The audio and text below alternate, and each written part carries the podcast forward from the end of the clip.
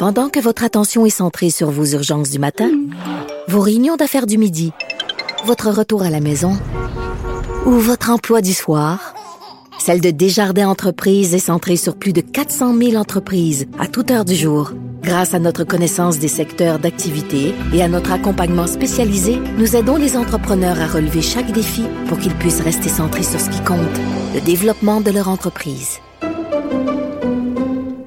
IGA est fier de présenter l'émission À vos affaires. Pour économiser sur votre panier d'épicerie, surveillez les offres et promotions de la circulaire disponible à IGA.net chaque semaine. IGA, vive la bouffe et les bonnes affaires. Cube Radio. Il manie l'idée, la réflexion, la persuasion, le silence. Mario Dumont. Informé, cultivé, rigoureux. Il n'est jamais à court d'arguments. Mario Dumont. Pour savoir et comprendre. Bonjour tout le monde, bienvenue à Cube Radio, euh, bienvenue à l'émission. Euh, dure journée en Floride euh, depuis quelques minutes. L'ouragan Ian qui a frappé les côtes, la côte ouest du côté de Fort Myers. C'est une région qui est, dit-on, un peu moins préparée que la côte est, quoique pour des vents de 250 km heure, sincèrement, je ne sais pas qui est préparé. Euh, vous avez peut-être entendu tous les messages des autorités américaines de sécurité, du Centre américain des ouragans, messages apocalyptiques qu'on parle d'un d'un ouragan dont on se souviendra, qui va passer à l'histoire, qui va laisser des dommages énormes. Irma, de mémoire, Irma avait fait des dommages pour 50 milliards. Et là, on parle de Yann comme un ouragan qui pourrait le laisser des dommages incomparables avec Irma euh, il y a, a 4-5 ans. Donc, euh, on va surveiller ça dans les prochaines heures. Vraiment trois facteurs. Hein. La puissance des vents, euh, le coup d'eau. On pense que l'eau pourrait monter 16, 17, 18 pieds, là, frapper le, bord. Plus les pluies. En plus de l'eau qui va arriver de la mer, la pluie. Donc, euh, combinaison qui va faire des dommages. Tout de suite, on va rejoindre l'équipe de 100% Nouvelles. Alors, on rejoint Mario Dumont dans les studios de Cube Radio. Salut Mario. Bonjour. Bon, autre journée difficile pour la CAQ, euh, immigration, le thème, donc, euh, qui, euh, en fait, depuis le début de la campagne, on n'est pas un thème facile pour le premier ministre sortant. Cette fois, c'est Jean Boulet, son ministre de l'immigration sortant, encore une fois, qui, dans un débat la semaine dernière, donc, avait indiqué que 80% des immigrants s'en vont à Montréal, travaillent pas, parlent pas français et n'adhèrent pas, pas aux valeurs québécoises. François Legault, ce matin, a réagi, notamment euh, lors de ton émission. On l'écoute. Bon. Vous le gardez comme candidat? Je le regarde comme candidat, oui. Est-ce qu'il est encore admissible au poste de ministre de l'Immigration? Il vient de se disqualifier? Je pense qu'il vient de se disqualifier. Donc, euh, on sait maintenant que Jean Boulet ne, sera pas ministre de l'Immigration. C'est au moins ça. C'est un peu... Euh, ben, D'abord, c'est une très, très mauvaise journée pour François Legault, pour la CAQ. Mais c'est un peu inexplicable. Euh, Jean Boulet n'est pas monsieur euh, Lagaffe, là. Euh, Jean Boulet, quatre ans ministre, jamais à marquer là, des gros points politiques pour le gouvernement, à faire des grands coups politiques. Plus de genre de ministre discret efficace, dont t'entends pas parler, qui se met pas les pieds d'un plat. Comme ministre du Travail, moi, ce que j'entendais, c'est que souvent, dans des conflits de travail, il rapprochait les deux parties dans des rencontres privées, euh, ses parents dessous. Et euh, comment? Parce que cette déclaration-là, euh, prenons juste la première partie, là, 80% ça vient de Montréal. Bon, ça, ce bout-là, c'est vrai, là, 80% vient de Montréal, mais travaille pas. Mais voyons, travaille pas pénurie de main-d'œuvre, tout le monde travaille. C'est justement. En fait, s'il y a quelque chose, ça devrait être une fierté de ce gouvernement-là. Le, taux de chômage chez les, nouveaux arrivants a baissé significativement. Je dis ça devrait être une fierté de ce gouvernement-là. C'est pas tellement pour des, des, actions ou des prouesses du gouvernement, c'est plus parce que la pénurie de main-d'œuvre fait que même si une personne vient d'arriver, parle pas encore aucune des langues officielles, etc., les employeurs vont se plier en deux pour trouver une façon de l'intégrer. On a besoin de bras, on a besoin de main-d'œuvre, on a besoin de femmes et d'hommes qui viennent euh, donner un coup de main et travailler. Donc, tu dis pourquoi? D'où ça sort? C'est complètement faux. Euh, pourquoi dire ça? D'où ça sort? C'était. Ça quasiment mystérieux pour moi. Là. Tu dis, qu'est-ce qu'il a voulu faire? Et j'imagine François Legault ce matin, quand il a, il a vu que cette déclaration-là qui euh, rejaillissait dans l'actualité, lui, il avait son déjeuner avec la Chambre de commerce, participation record, 800 personnes, tout allait bien. Enfin, enfin une bonne journée de campagne qui part sur les, qui part du bon pied.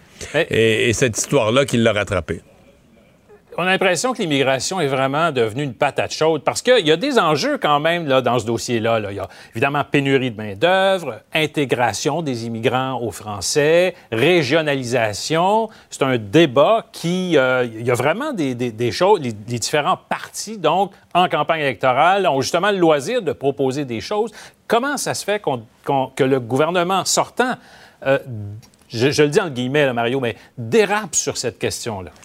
Ouais, euh, ça demeure un débat délicat parce que on, parle d'être humain, on parle de gens. Tu sais, quand on prend ça du côté de la société d'accueil, bon, on dit nous on a nos affaires, on a nos besoins de main d'œuvre, on a notre langue à protéger, puis tout ça. Ben, les nouveaux arrivants, eux, c'est un changement de vie. Tu laisses tout derrière toi, ton ancien pays, ton ancienne maison, ton, ancienne vie, euh, puis là, tu, viens t'intégrer. Mais la société d'accueil a le droit de fixer un certain nombre de règles du jeu. ben, pour arriver ici, nous, garde, on va te donner l'école gratuite, les soins de santé gratuits, mais en retour, ben, voici comment ça fonctionne ici. C'est correct. Mais sauf que quand on parle de ça, on parle toujours d'être humain. Il faut toujours rappeler euh, ça, rappeler... Alors ça, il y a quelque chose dans le langage de la CAQ qui n'a pas été intégré dans le côté positif de l'expérience de l'immigration, de un. De deux, euh, bon, ça demeure un, débat euh, qui, est, qui est sensible. Monsieur Legault lui-même a parfois euh, pas utilisé les bons mots, pas exactement les bons mots. Mais malgré tout ça, ça explique toujours pas la gaffe de Jean Boulet, parce que lui, il était, bon, il était par, le, départ d'une autre ministre pour des raisons de santé, mais il est devenu, là, en, fin de mandat, il a ramassé le ministère de l'Immigration. Donc, pendant une période, il a été le ministre par intérim, mais le ministre de l'Immigration. Donc, il est censé connaître les, connaître les données, les pourcentages, les chiffres. Donc, sincèrement, là, il n'y a rien qui explique que, le, que, que, lui. Et c'est pour ça, je pense que François Legault, ce matin, n'a pas hésité à dire il s'est disqualifié pour euh, être renommé euh, ministre de l'Immigration. Et sincèrement, Sylvain si je sais pas ce qui va arriver, mais mettons les scénarios là, euh, de la CAQ qui fait élire beaucoup de députés, le plus qu'ils en ont présentement, dont plusieurs ont des espoirs, des mhm. ambitions d'être ministres. Euh, peut-être même que Jean Boulet, là, on se qui vient de. Ben, c'est-à-dire que Jean Boulet, peut-être au Conseil des ministres, au cabinet, il sera plus ministre de l'immigration, il s'est disqualifié pour ça, mais c'est-il disqualifié pour être ministre tout court? Je le sais pas, là. Oui, bien, Mario, il y a aussi une déclaration du premier ministre sortant lui-même aujourd'hui disant qu'au-delà du seuil de 50 000, ce serait suicidaire d'en accepter davantage. Ouais. Est-ce que c'est un terme trop dur? Il l'a répété, il l'assume. C'est ce qu'il dit depuis le début de la campagne. Euh, suicidaire, comme il l'a expliqué, du point de vue de la, de la défense du français.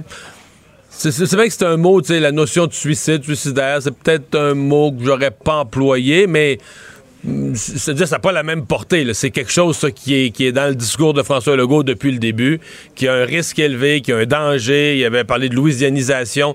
C'est que de, des seuils d'immigration trop élevés signifient une incapacité de faire l'intégration linguistique et une incapacité d'intégration linguistique au français signifie une menace pour l'avenir du français. Ça, euh, on peut être d'accord ou pas d'accord, mais là-dessus, François Legault a mmh. été constant depuis le début et, et son seuil euh, d'immigration à 50 000 il maintient en fait les seuils actuels. Le, parti qui parle de réduire considérablement les seuils d'immigration présentement, euh, c'est le Parti québécois. Donc euh, François Legault maintient son seuil, mais en disant l'augmenter, ça, ça représenterait un, risque pour le français. C'est sûr que c'est. Si on descendait à 45 000, montait à 55 000, ça reste que c'est la qualité de l'intégration qu'il faut faire. C'est pas juste un chiffre, c'est le, le, comment aussi dont on parle peut-être pas assez. Bon. Autre dossier, évidemment, qui semble un peu euh, difficile pour euh, le premier ministre sortant, le chef de la CAQ, c'est la fonderie Horn. Euh, on s'en va en Abitibi ce soir, la caravane de la CAQ. et il y a dans des entrevues indiqué qu'il n'y avait pas de danger. Il minimise, les dangers à la population. Il dit allez voir les résultats donc de la santé publique, alors qu'il y a d'autres médecins qui, qui disent non, la population est en danger là-bas. Ouais. Ben, pour, un quartier, il semble y avoir un risque pour la santé. En même temps, le gouvernement a fait un plan de, réduction des émissions. Mais là, tu sais, l'écart de, de, langage, l'alarmisme extrême de Québec solidaire, le côté peut-être on prend ça trop à la légère de François Legault, Là, je dirais qu'on est dans un vrai débat politique qui est probablement représentatif. On ferait un débat local à Rouen-Noranda, on aurait probablement le même genre. D'ailleurs, je l'ai fait ici, la Cube Radio, il y a quelques semaines, le, candidat caquiste, la candidate Québec solidaire. Et c'est le reflet que, dans une ville comme Rouen-Noranda, la fonderie Horn, là, est là depuis des décennies. Les gens sont habitués, les gens connaissent une certaine pollution, ils veulent les emplois, ils veulent pas que ça ferme, ça fait partie de l'économie locale. En même temps, ils veulent pas se faire empoisonner non plus, puis ils veulent pas que les femmes enceintes, mais je veux dire, c'est, le dilemme entre euh, pollution, économie, puis c'est un dilemme bien réel de la société où les gens ont des écarts de sensibilité et où le débat politique reflète ça. Maintenant, euh, je pense que François Legault doit quand même redire à, la population locale que la, l'importance de la science, que la santé publique continue à suivre ça, à mesurer les données. On peut pas banaliser le fait. On peut dire oui, c'est là, oui, on, a une approche réaliste pour réduire, réduire les émanations sans, forcer la fermeture de l'entreprise, mais il faut, par, par exemple, par rapport à la santé des, des, des, poupons, des enfants à naître, puis tout ça, il y a un minimum de, sensibilité. Je pense qu'il va devoir, en allant là-bas, qu'il va devoir exprimer sur les suivis à faire, sur le rôle de, chien de garde de la santé publique en la matière. Bon, il y a quand même, euh, il reste cinq jours, Mario. Là, euh, euh, il doit avoir hâte, François Legault, que ça finisse. Bah, j'ai l'impression qu'ils ont tous un peu hâte que ça finisse, là. Je veux dire, euh, Québec solidaire qui ont dansé sur de la musique qui fait qui, qui, qui valorise la culture du viol. Euh, les autres qui, qui euh, euh, Éric Duhem qui est rendu à proposer un mur à la Trump, la CAQ qui est enfargée dans l'immigration. Je me disais peut-être juste Paul Saint-Pierre Blamondon qui voudrait quelques journées de plus, là. Mais de façon générale, dans la campagne, moi, comme observateur de la campagne, c'est sûr que j'approche du point de dire ouais, c'est le temps que ça finisse, là. Est-ce que, est que, ça se cristallise là, euh, pas mal ou il y a encore des gains à aller faire pour ben, euh, certains partis? C'est-à-dire que Jean-Marc Léger nous rappelle toujours qu'il y a un 10% des gens là, qui font leur idée soit à la dernière minute. je pense que la dernière fois, il parle même d'un 8% de gens que quand ils ont quitté la maison, là, quand ils ont fermé la porte derrière eux de la maison pour aller voter, c'était pas décidé. Donc, ils ont décidé en chemin, dans le fil d'attente, puis des fois même dans, l'isoloir devant le bulletin. Donc, euh, on s'adresse à ces gens-là. C'est sûr que les gens qui ont une opinion ferme, tout ça, c'est une chose. Mais il y a des gens qui sont indécis, puis jusqu'à la dernière minute vont être influencés par un message, un appel au vote, une gaffe à l'inverse, ça va les faire décrocher d'un parti. Donc, euh, c'est pas pour rien qu'ils continuent à faire campagne jusqu'à la dernière minute. Là. Merci, Mario. Au revoir. Savoir et comprendre l'actualité. Alexandre Morin-Villouellette. Alors Alexandre, euh, en Floride, euh, dans le coin de Fort Myers, euh, ça a commencé à frapper l'ouragan Ian. Ouais. Et on s'attend vraiment, je lisais les déclarations même des météorologistes, des spécialistes des ouragans, du Centre américain des ouragans ils ont un langage apocalyptique. Le disent déjà, cet ouragan-là va passer à l'histoire. Ouais, parce que c'est énorme, hein, l'ouragan Ian, qui a déjà ravagé l'ouest de Cuba dans les derniers jours, mais qui continue à prendre de la force jusqu'à toucher terre aujourd'hui en Floride. On dit que c'est un ouragan de force 4, les vents ont, gagné quasiment un 100 km/h de plus depuis Cuba. C'est que la limite pour catégoriser sur l'échelle qu'on utilise pour classifier tout ce qui est cyclone, ouragan, c'est l'échelle Saphir-Simpson. Il y a des forces 1, 2, 3, 4 et 5. Et la limite entre le 4 et le 5, c'est 250 km heure de vent. Et c'est ce qu'on observe actuellement auprès de Ian. Donc, c'est commencé comme un ouragan de force 4, mais en touchant la Floride, va rester à confirmer. Mais on aurait peut-être sur les bras un ouragan de force 5 pour donner des images à quelqu'un. Un des derniers ouragans comme celui-là qu'on a eu, c'était Katrina en 2005. Hein? Pas un des derniers, mais un des plus dévastateurs aux États-Unis qui avait ravagé la Louisiane. Un ouragan de force 5, c'est pas très drôle. C'est jusqu'à 16 kilomètres dans l'intérieur des terres à partir des côtes qu'il faut évacuer. C'est des crues monumentales, des toits arrachés. Ils ont évacué 2 millions et demi environ dans cette région-là, là, dans le sud-ouest. Ouais, on a demandé à tous ces gens d'évacuer parce que, comme je dis, c'est des vents de 250 km h mais les rafales peuvent être plus fortes. C'est seulement le vent continu qui va jusqu'à 250 km h mais c'est surtout l'eau, Mario, l'eau qui inquiète en ce moment parce que ce qu'on appelle un phénomène de subversion marine hein, qui cause des énormes inondations, des crues subites à certains endroits. Et pour ce qui est des précipitations, Mario,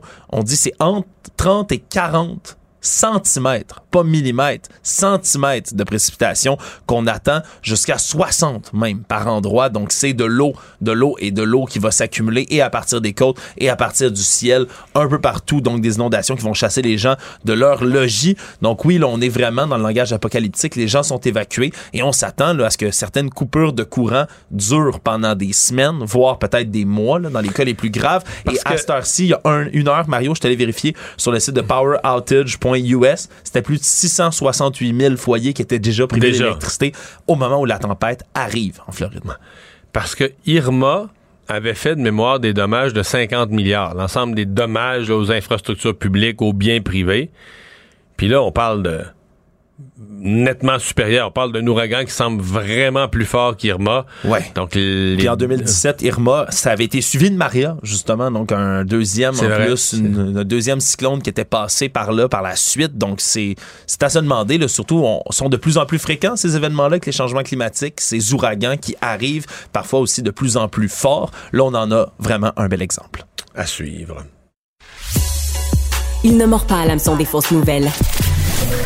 Mario Dumont a de vraies bonnes sources. Depuis que ce projet existe, depuis qu'il s'est réalisé, j'en avais seulement entendu parler en bien, une fierté. À l'époque, c'était dans sa circonscription. Philippe Couillard vendait ça au reste du Québec comme un, succès québécois. Euh, faire des concombres en serre.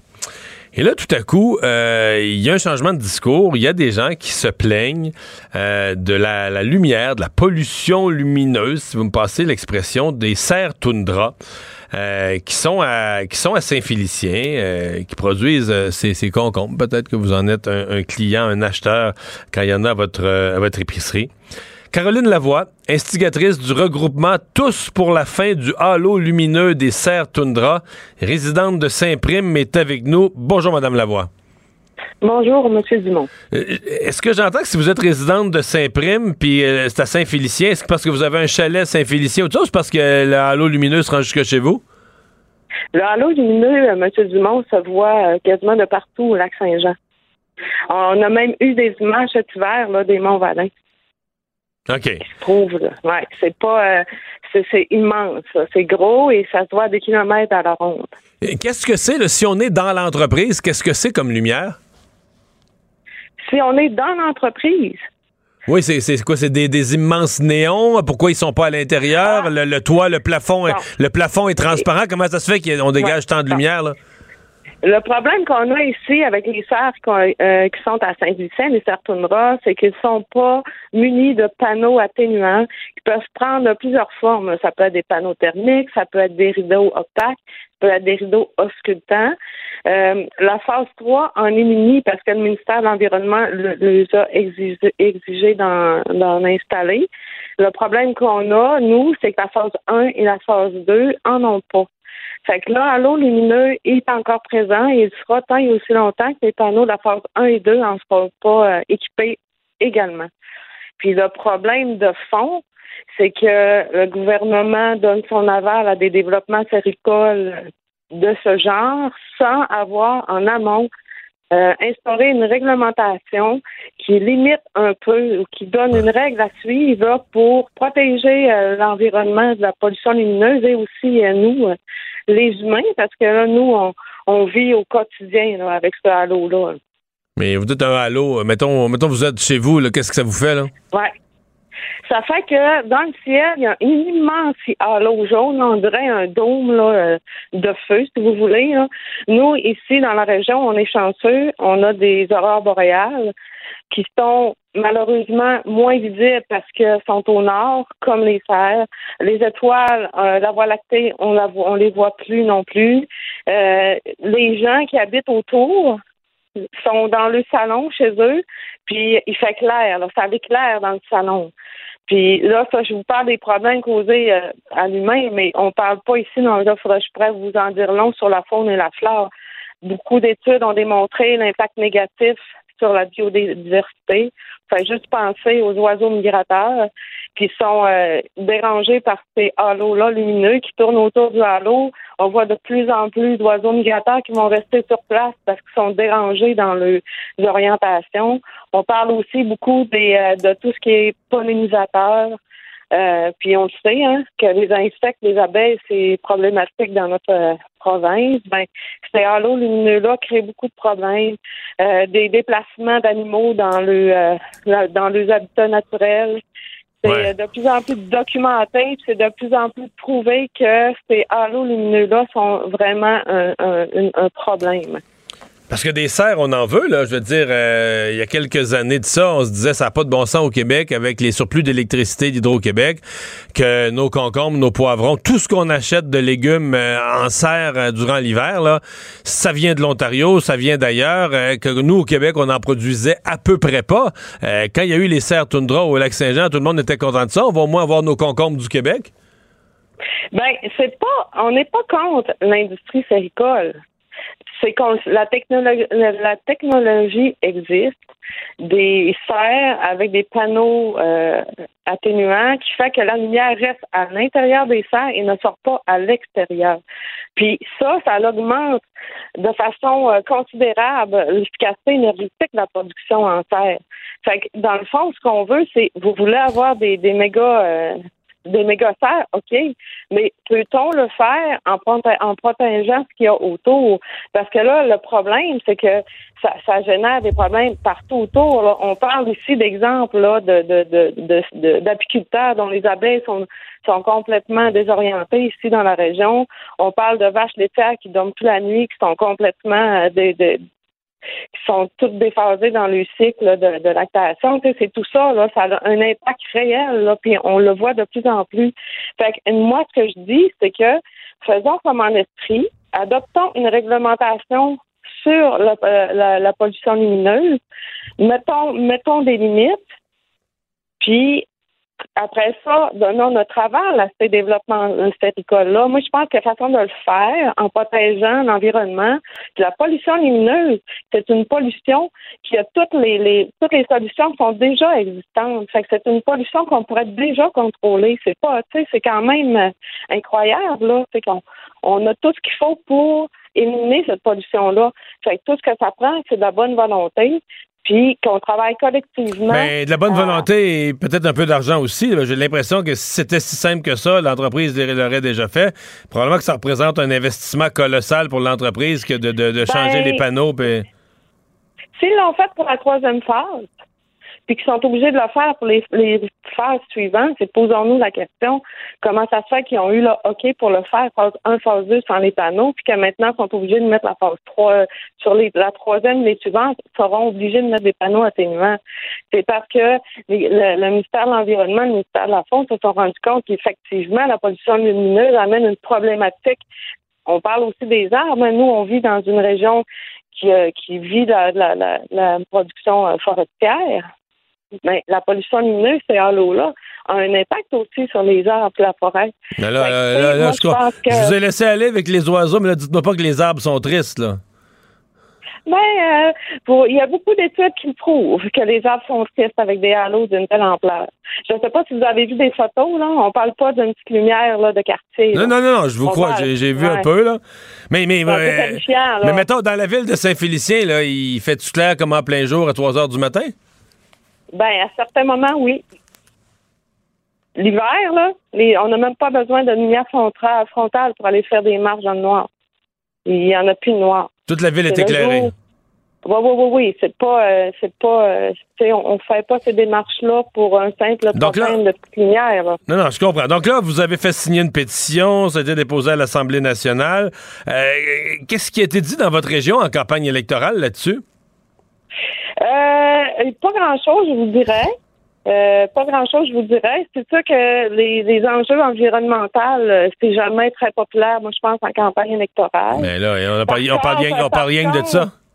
Hum, par contre, nous, chez nous, les démarches qu'on fait, c'est pour que les toits immersifs de notre région adoptent cette réglementation-là. Les démarches sont en cours.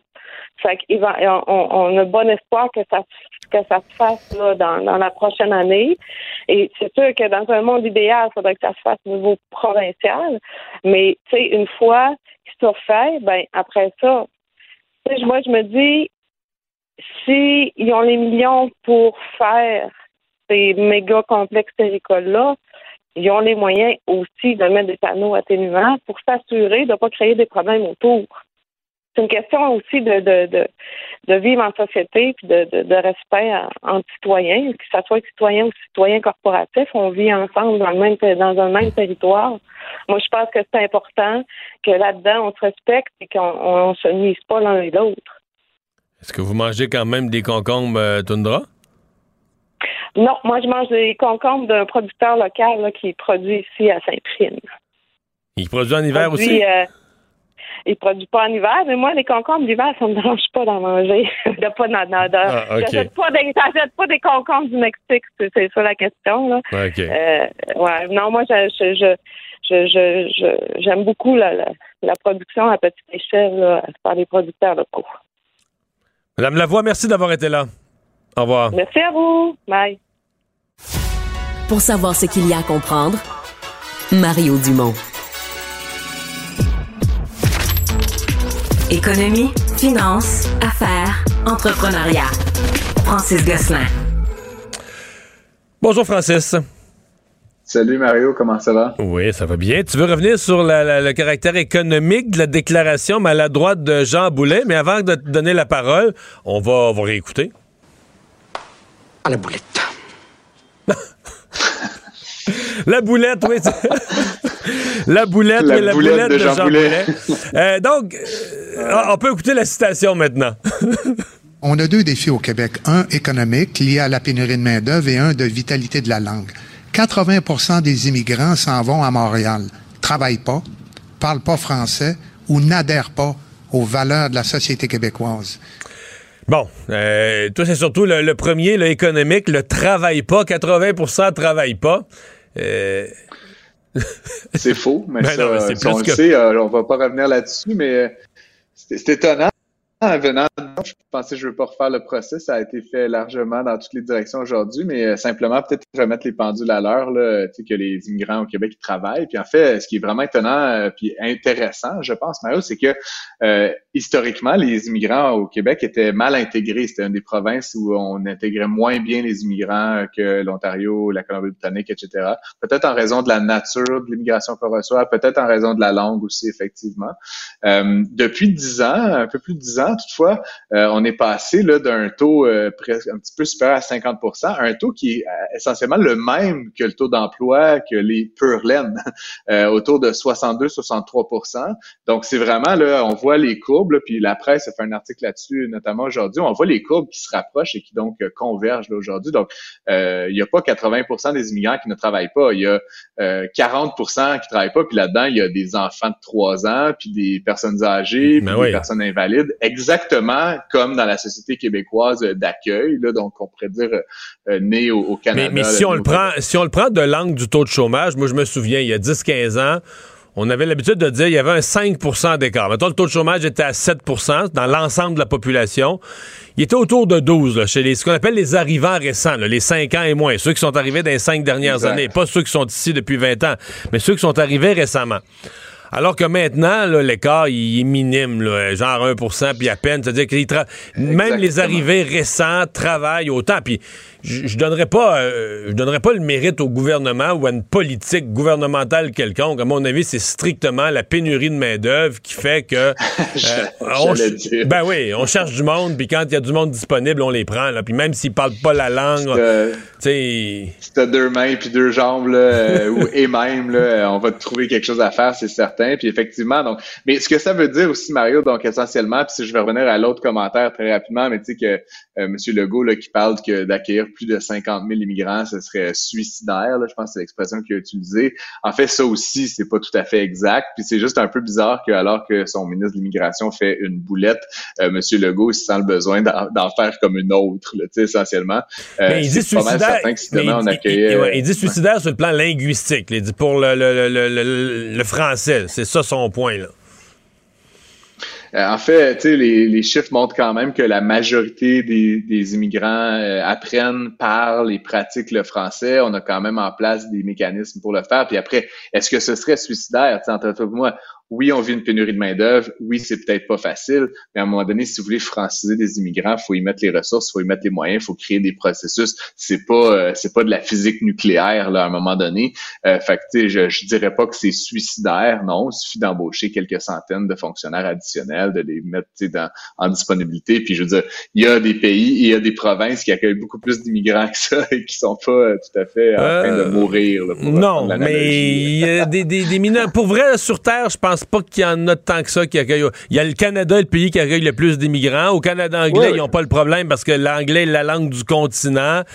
Euh, mais on, en proportion de notre population, quand même, mettons 50 000 par année pour 8 millions au Québec, c'est c'est beaucoup, là. Tu sais, c'est, ça prend. ça, mais est-ce que, est-ce que 5 000 de plus, ce serait suicidaire? Bon, ça, c'est un débat que. C'est, ce que, c'est, là où je voulais en venir, Mario. À, l'intérieur d'un intervalle de confiance, là, 52 000 43 000, ça, c'est pas, c'est pas là que le bas blesse. L'écrasement de la livre sterling, là, bon, euh, évidemment, si euh, les, les, Américains qui veulent aller visiter Londres, de, ça leur aura jamais coûté aussi peu cher, euh, l'écrasement de la livre sterling. mais c'est parti depuis le Brexit. La livre a perdu de la valeur, mais là, depuis quelques mois, c'est en accéléré. Et tellement que la, Bank of England a dû, euh, a dû réagir.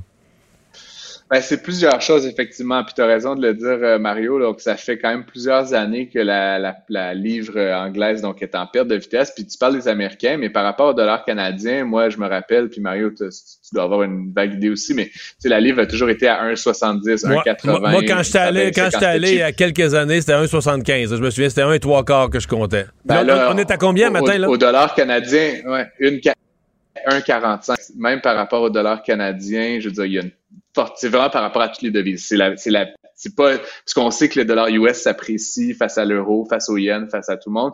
Mais là, dans le cas de la livre sterling, c'est vraiment elle qui est en train de plomber euh, de son propre chef. Le Brexit évidemment n'aide pas. Euh, la banque centrale anglaise était a été très tardive à réagir face aux menaces d'inflation. Euh, donc, ils ont vraiment pas pris le beat comme la Banque centrale européenne, la Fed, la Banque centrale du Canada. Donc, évidemment, ça a un impact sur la rémunération des, des, des, bons là, qui sont dénominés dans cette... Donc, ça, ça ça incite pas les gens à acheter des livres sterling. Euh, et puis là, donc, il y a un changement de gouvernement. Comme tu le sais euh, récemment, M. Johnson a quitté, un peu dans l'embarras en plus. Donc, tu sais, c'est jamais très favorable, ces contextes-là. La reine est morte. On dira ce qu'on voudra. Euh, c'est pas elle qui décidait de la politique monétaire, mais ça reste que de manière, tu sais, euh, symbolique, si tu veux, l'Angleterre est un peu est un peu à mal ces temps-ci. Et donc là, le nouveau gouvernement publie un un plan, dans le fond, euh, qui est très bizarre comme plan. C'est un plan de euh, diminution forte des impôts sur les riches, puis de nouvelles taxes. Puis c'est comme très, très étrange. c'est pas du tout, selon la plupart des économistes, ce qu'il faut faire dans le contexte actuel. ça risque de créer de l'inflation plutôt que de, de, la diminuer. Si bien que la Banque centrale d'Angleterre, qui, tu sais, généralement, les banques centrales, ils disent, ils commentent pas le politique, c'est quand même une, une institution indépendante. Ils se sont sentis l'obligation de faire une, euh, mise en garde sur la stabilité financière du pays, ce qui évidemment achète de l'huile sur le feu. Euh, et donc là, on a vu la livre encore aujourd'hui perdre quelques points par rapport au dollar US notamment. Euh, donc plusieurs personnes sont relativement inquiètes. L'Angleterre est la sixième économie au monde. Fait que c'est pas, c'est pas un petit pays là en termes de, de, de, de commerce international. Plusieurs disent qu'il pourrait passer dans les prochaines années au dixième rang s'il n'y a pas euh, de, de, correctifs majeurs qui sont entrepris euh, dans, dans l'économie du pays. Donc, franchement, euh, quelques, quelques sources d'inquiétude pour la, la mère patrie du Commonwealth, Mario. Ouais.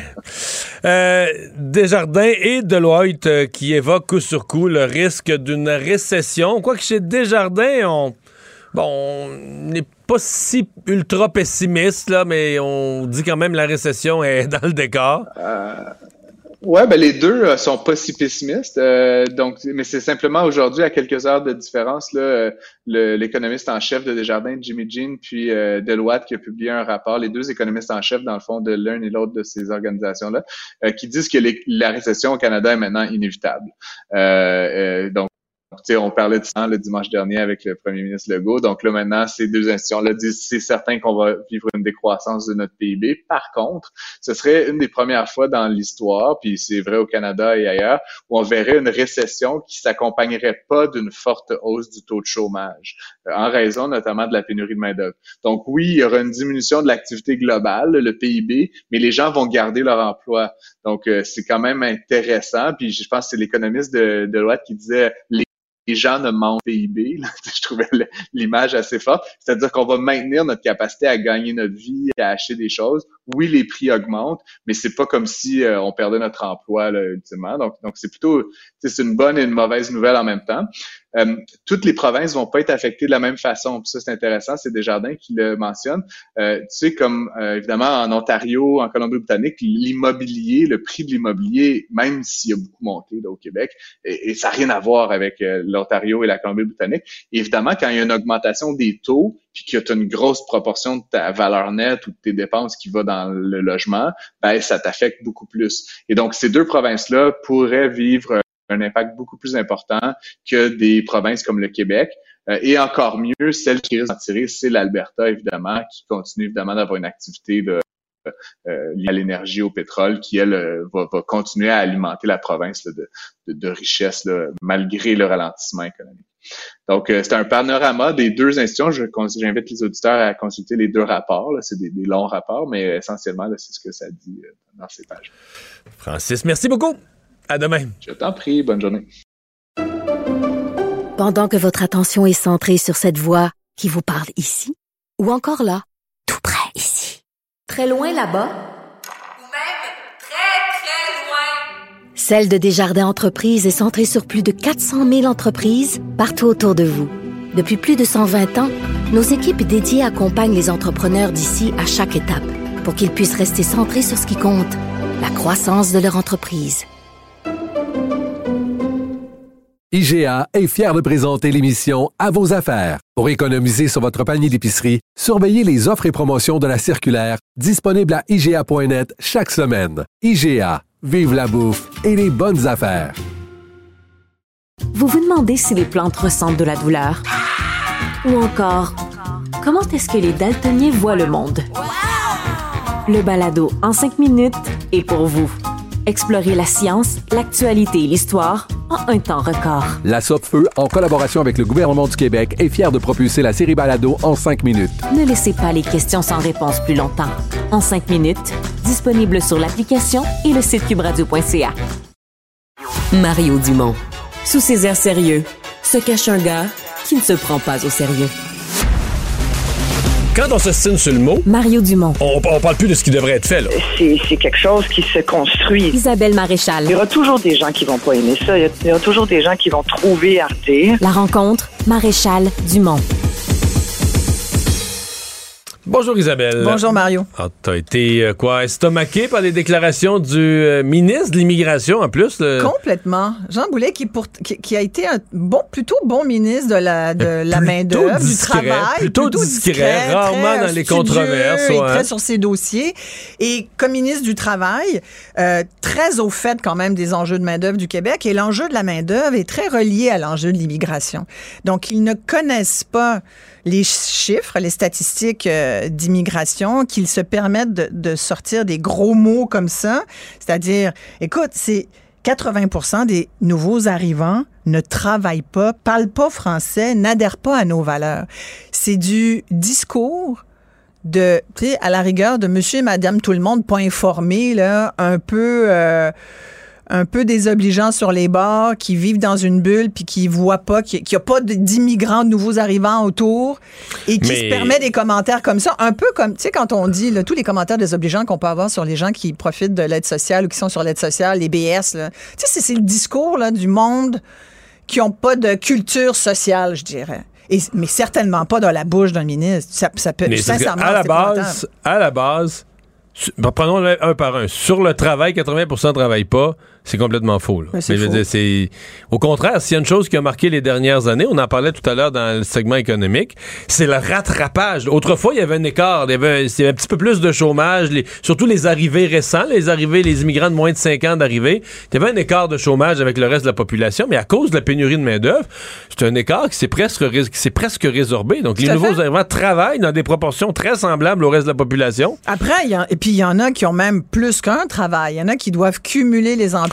pour arriver parce qu'il faut quand même se le dire, c'est être un nouvel arrivant au Québec. Euh, c'est pas facile tout le temps de trouver du travail. Mais non, souvent ton premier travail, c'est triste à dire, mais c'est ce que les autres veulent pas faire. Ben, complètement. C'est une job-in souvent, fait que tu as besoin de deux job-in pour arriver.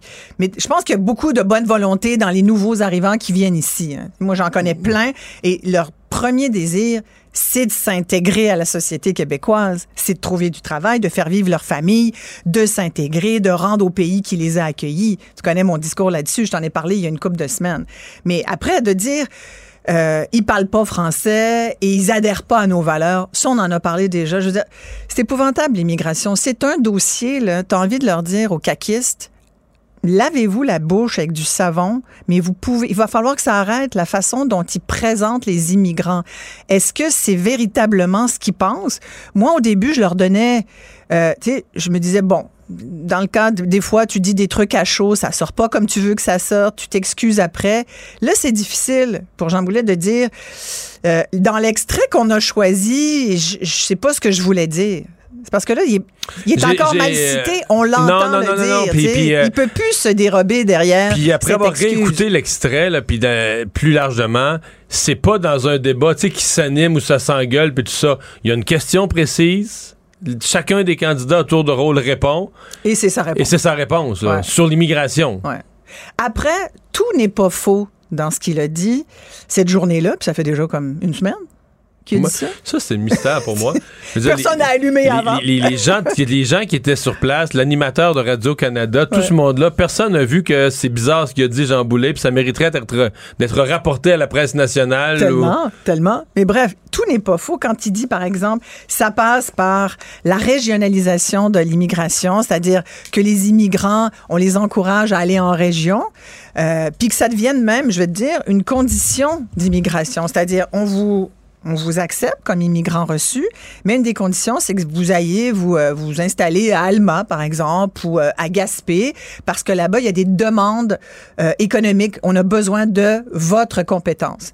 Compétence, parce que la, la, langue, pour moi, ne fait pas foi de tout. Moi, je suis pour le, le choix de nos immigrants. C'est-à-dire, je pense qu'on a le droit au Québec de dire qu'on choisit, qu'on priorise une immigration qui parle d'abord français. Moi, j'ai aucun problème, puis je vois pas pourquoi on devrait s'excuser comme, comme euh, nation de dire, ben nous, nos immigrants, ils vont d'abord et avant tout parler français. On a le droit de ça. Moi, je trouve que c'est un droit qu'on devrait avoir et on ne doit pas être gêné de ça. Après, est-ce que la langue doit être le seul critère? Non. Avant la langue, je te dirais, la compétence devrait faire foi de beaucoup de choses. Et l'autre chose qu'on a de la misère à accepter au Québec, c'est une immigration économique. C'est quoi le problème à dire, surtout aujourd'hui? Je pense qu'il faudrait être un peu fou ou à côté de la plaque pour pas reconnaître qu'aujourd'hui, ceux qu'on doit privilégier, c'est ceux dont on a besoin. Puis à chaque fois, là, ça, saute en haut. Tu vas-tu sauter? Non, mais c'est parce que. Non, c'est parce que. on, dit, on devrait pas dire ça. Pourquoi? Non, non, non, non, non. Ce que tu dis, d'avoir une immigration économique basée sur les besoins du marché du travail, ça, ce sont les réformes que la CAQ a faites au gouvernement dans les quatre dernières années. Le, le mystère, c'est pourquoi, pourquoi aujourd'hui en campagne, est-ce qu'ils ne se vantent pas d'avoir mieux fait l'immigration. Pourquoi ils se vendent pas de leur bilan? Donc, parler positivement de l'immigration, en disant nous avons mieux fait l'immigration que nos prédécesseurs. Et pourquoi ils ont l'air de parler contre l'immigration? Tu comprends ce que je veux dire? Ben, complètement, complètement. Écoute, je sais pas pourquoi ils le font pas. peut-être que parce que finalement, quand tu vois les chiffres, ils ont pas choisi des immigrants qui parlaient français? Est-ce que, sincèrement, je n'ai ben, pas la réponse. Il y a un bout qui contrôle pas. Il y a, le bout, le bout géré par Ottawa. Ben, c'est le 60% d'Ottawa. C'est quand même beaucoup. Là. Ottawa gère plus de la moitié de nos nouveaux arrivants qui sont choisis par Ottawa. Sans parler de ce qui entre au chemin Roxham, qui n'est pas comptabilisé nulle part. Non.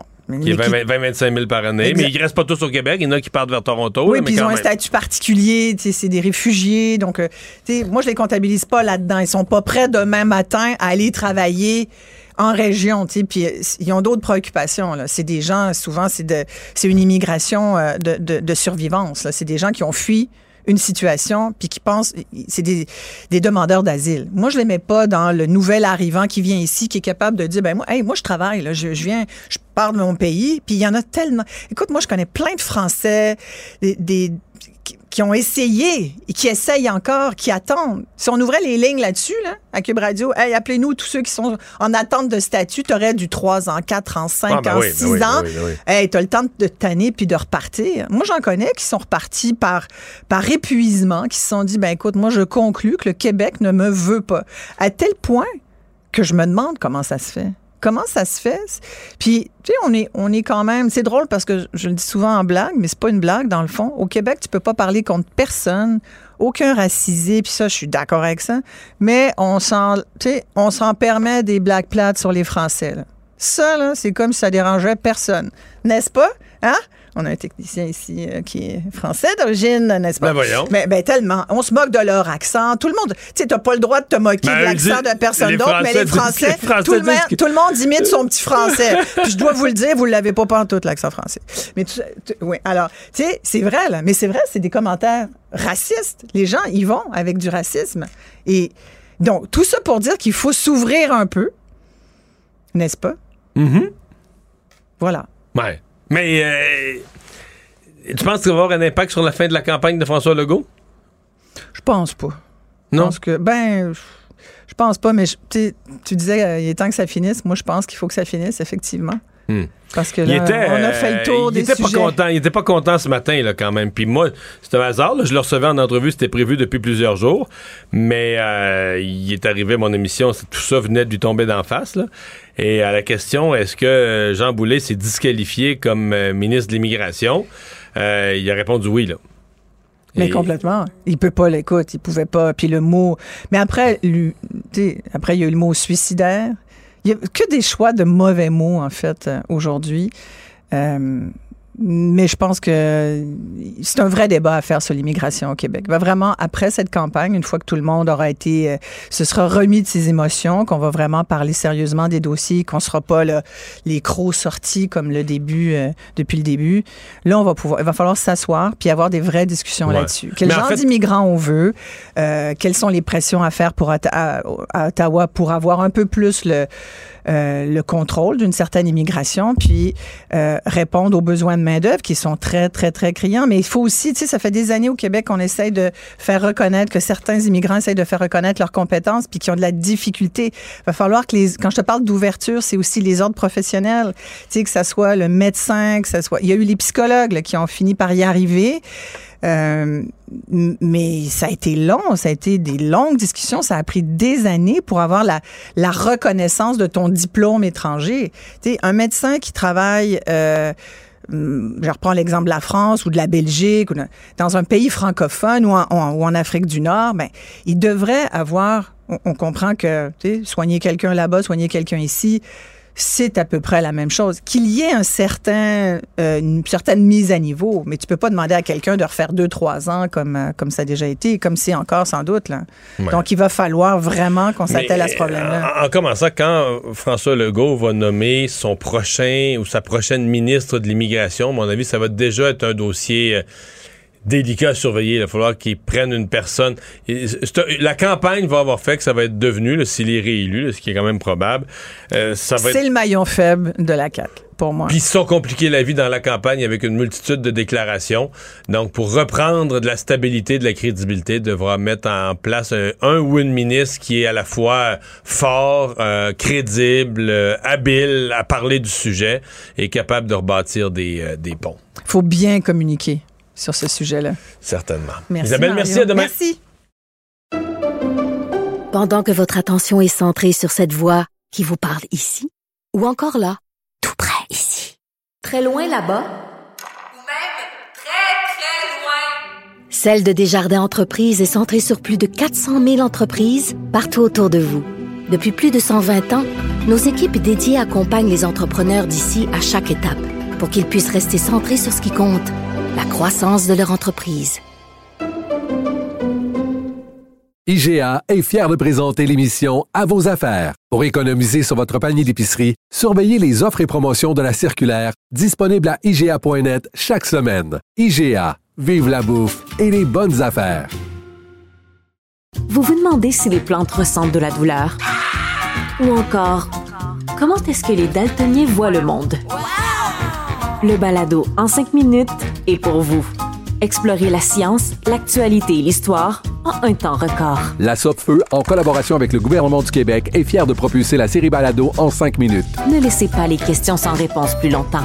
En cinq minutes, disponible sur l'application et le site cubradio.ca. Mario Dumont. Probablement capable de vous battre à n'importe quel jeu de société tout en débattant des enjeux de société.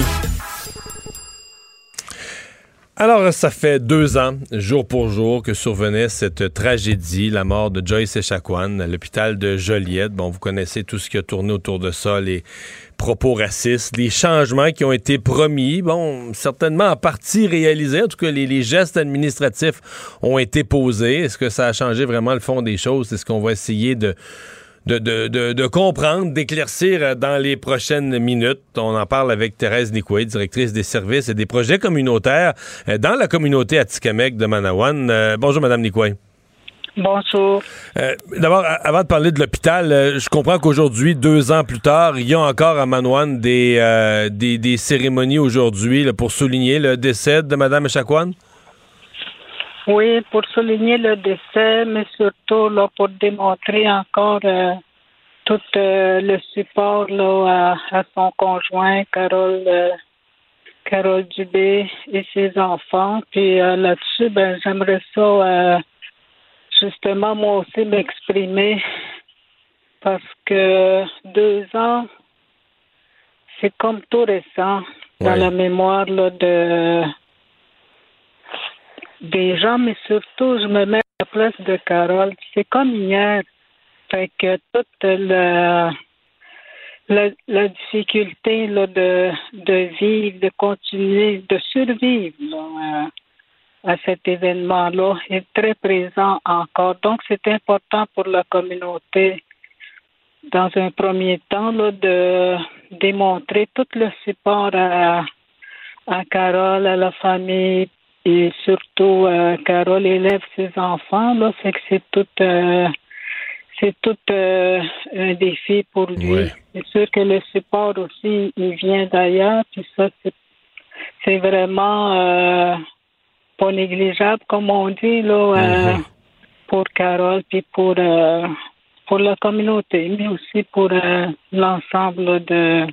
Parce que dans le fond, nous, on a été tout impacté là, par cette, euh, cet événement-là. Hmm. Euh, sur euh, la question de des, des, services, des services de santé à l'hôpital. bon, il a été dit, même M. Legault, dans un débat, l'a dit, c'est, c'est, corrigé, c'est réglé. Ensuite, des gens de la communauté ont dit c'est pas réglé. Essayez de nous faire la, part des choses, la perception dans la communauté Atikamek. Est-ce que les choses se sont améliorées? Euh, est-ce qu'elles sont en partie réglées? Est-ce que c'est pareil comme avant? comment, qu'est-ce qu'il y en est là? Ah, c'est sûr là, que de ce côté-là, il y a encore des gens qui rapportent les situations qu'ils vivent, la manière qu'ils sont accueillis puis servis. Là. Ben, il y a encore là, des. Euh, en tout cas, c'est c'est pas quelque chose qui peut changer du jour au lendemain, là, c'est sûr. Donc, il y a beaucoup là, de, de travail à faire encore de ce côté-là, même si euh, la, la question de la formation, si le personnel euh, a eu une formation là, pour mieux connaître la réalité autochtone, ça, c'est, c'est, juste une petite goutte là, parmi tout ce qui tout ce qu'il y aurait à faire là, pour euh, vraiment apporter des changements. C'est des changements, euh, comme on dit, structurels aussi, des changements à long terme. Vous avez mentionné qu'il y a quand même eu des, euh, des décisions administratives, puis il y a quand même des certaines actions qui ont été prises, mais avant que ça descende vraiment en bas, là, avant qu'on envoie les résultats, je pense que ça peut prendre un certain, un certain temps. Mais quand, euh, par exemple, il y a une, personne à Tikamek qui a été, euh, je n'ai pas le titre exact, mais adjoint au directeur ou adjoint à la direction, qui a été euh, placé dans, dans, un rôle pour améliorer les choses. Est-ce que ça, c'est un geste qui, qui fait une différence? Ben, c'est sûr que la personne, il va faire tous ses efforts parce que de ma connaissance, il est souvent sollicité justement pour des événements qui se passent là.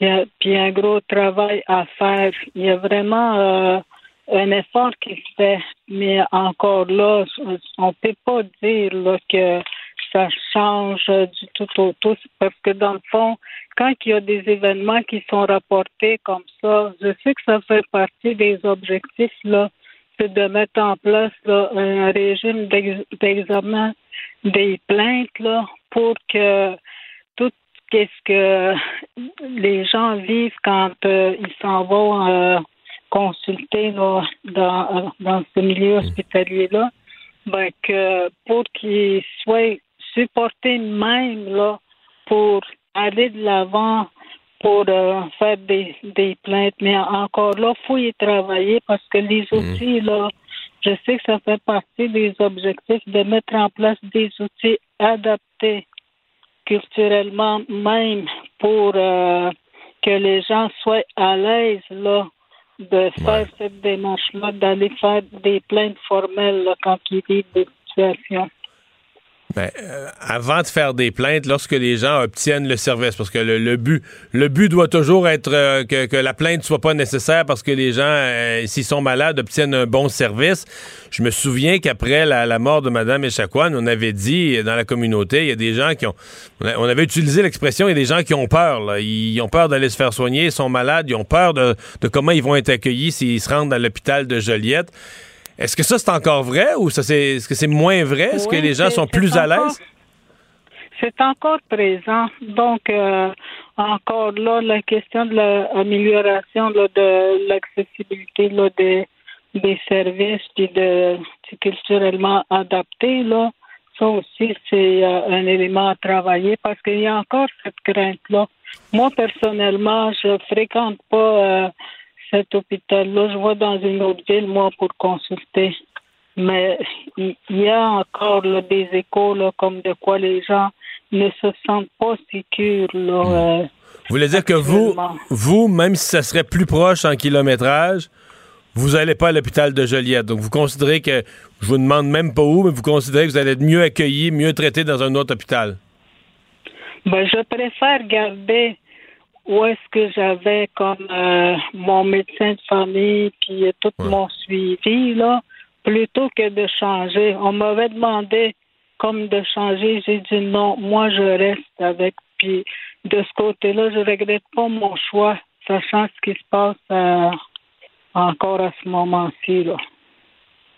Donc l'hôpital de Joliette, il reste lui-même un, problème dans votre esprit ou un hôpital visé. Je me souviens qu'on avait, à l'époque, on avait fait une comparaison parce qu'il y a des Atikamekw dans d'autres communautés qui sont plus proches de l'hôpital de la Puis on avait dit à cette époque-là, l'hôpital de la ont fait des efforts, ils ont mis des affiches dans, l'hôpital des écriteaux en langue Atikamekw.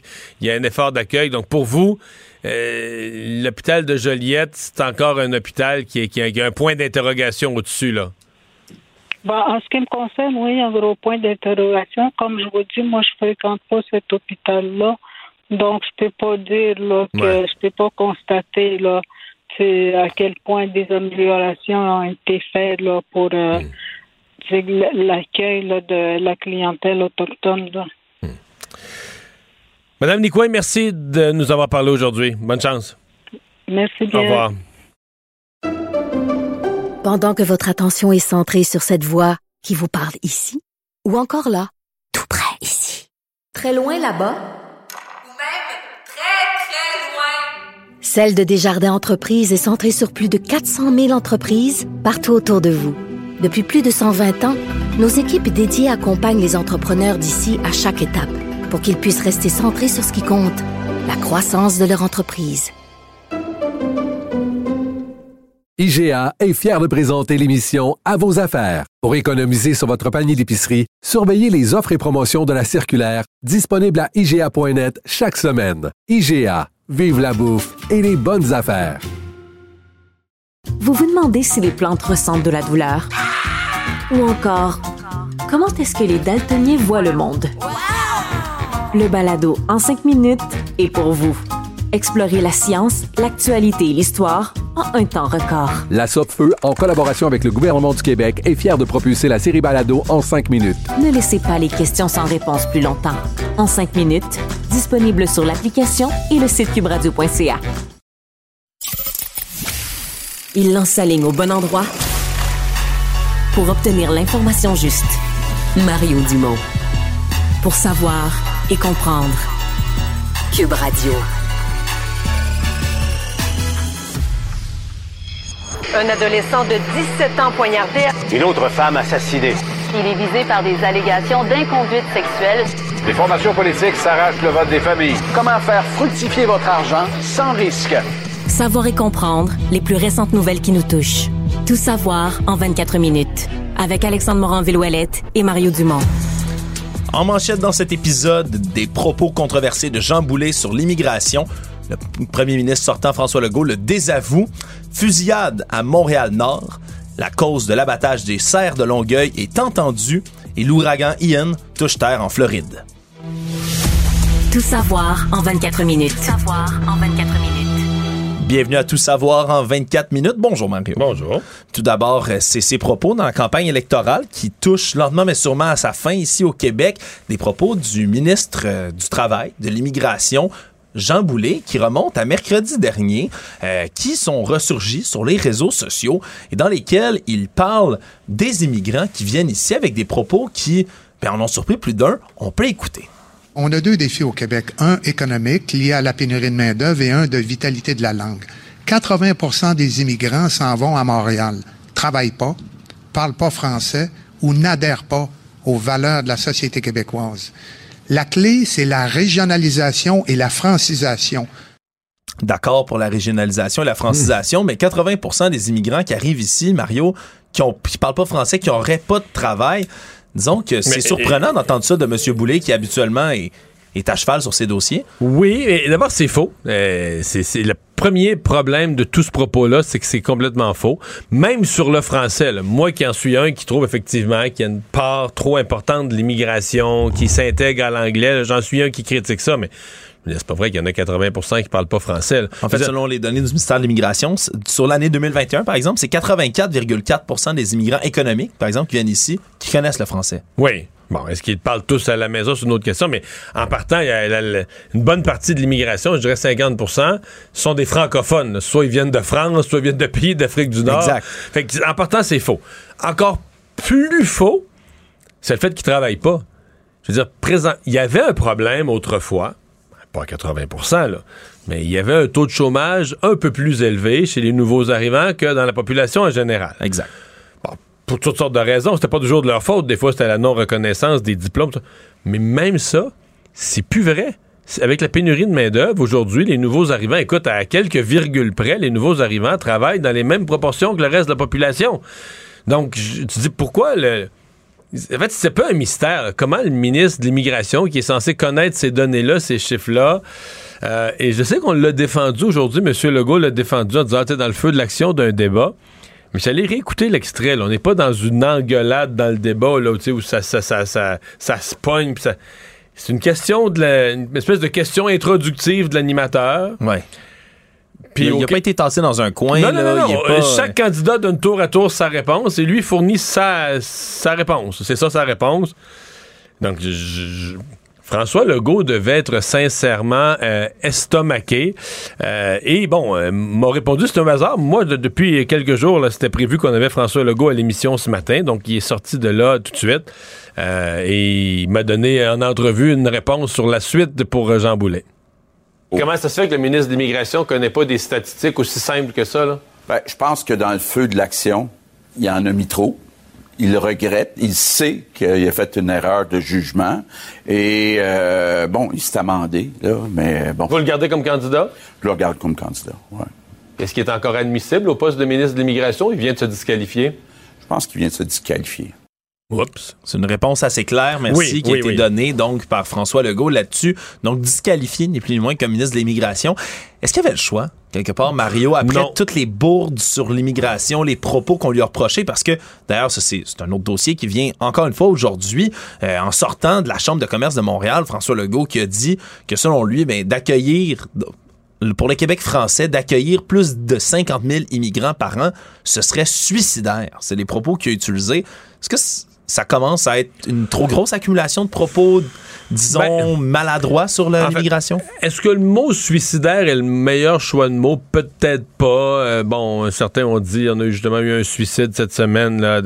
mais sur ça, il y a toujours eu le même discours. Ceci dit, sur le fond, François Legault, à chaque fois, et là, c'est parce qu'à la Chambre de commerce, on lui aura pas, la Chambre de commerce veut des hausses significatives des seuils d'immigration. À cause de la pénurie de main-d'œuvre. À cause de la pénurie de main-d'œuvre.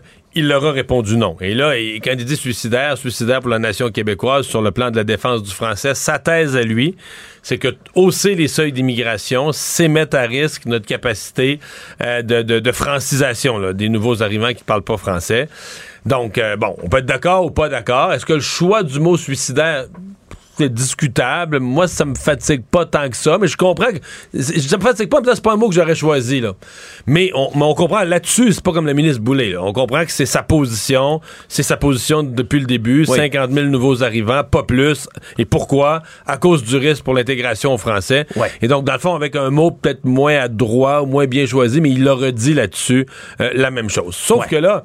C'est une accumulation. C'est une accumulation. C'est ça. C'est une accumulation. plusieurs fois qu'il se fait reprocher ça. Exactement. Et là, quand, euh, si François Legault est réélu, quand il va choisir son ou sa ministre de l'immigration, euh, ça va devenir un vrai enjeu. Ça va prendre une personne qui a vraiment euh, du talent, du doigté, un choix de langage impeccable, capable de convaincre et de rassurer, parce que ça, cette campagne va laisser une trace sur le fait que peut-être ce gouvernement de la CAQ a un malaise avec l'immigration. Et or, ils veulent en accueillir 50 000 nouveaux arrivants par année. C'est quand même beaucoup. Puis on veut pas qu'ils partent pour Toronto l'année d'après. On veut les garder. On a besoin sur le marché du travail. On veut les intégrer.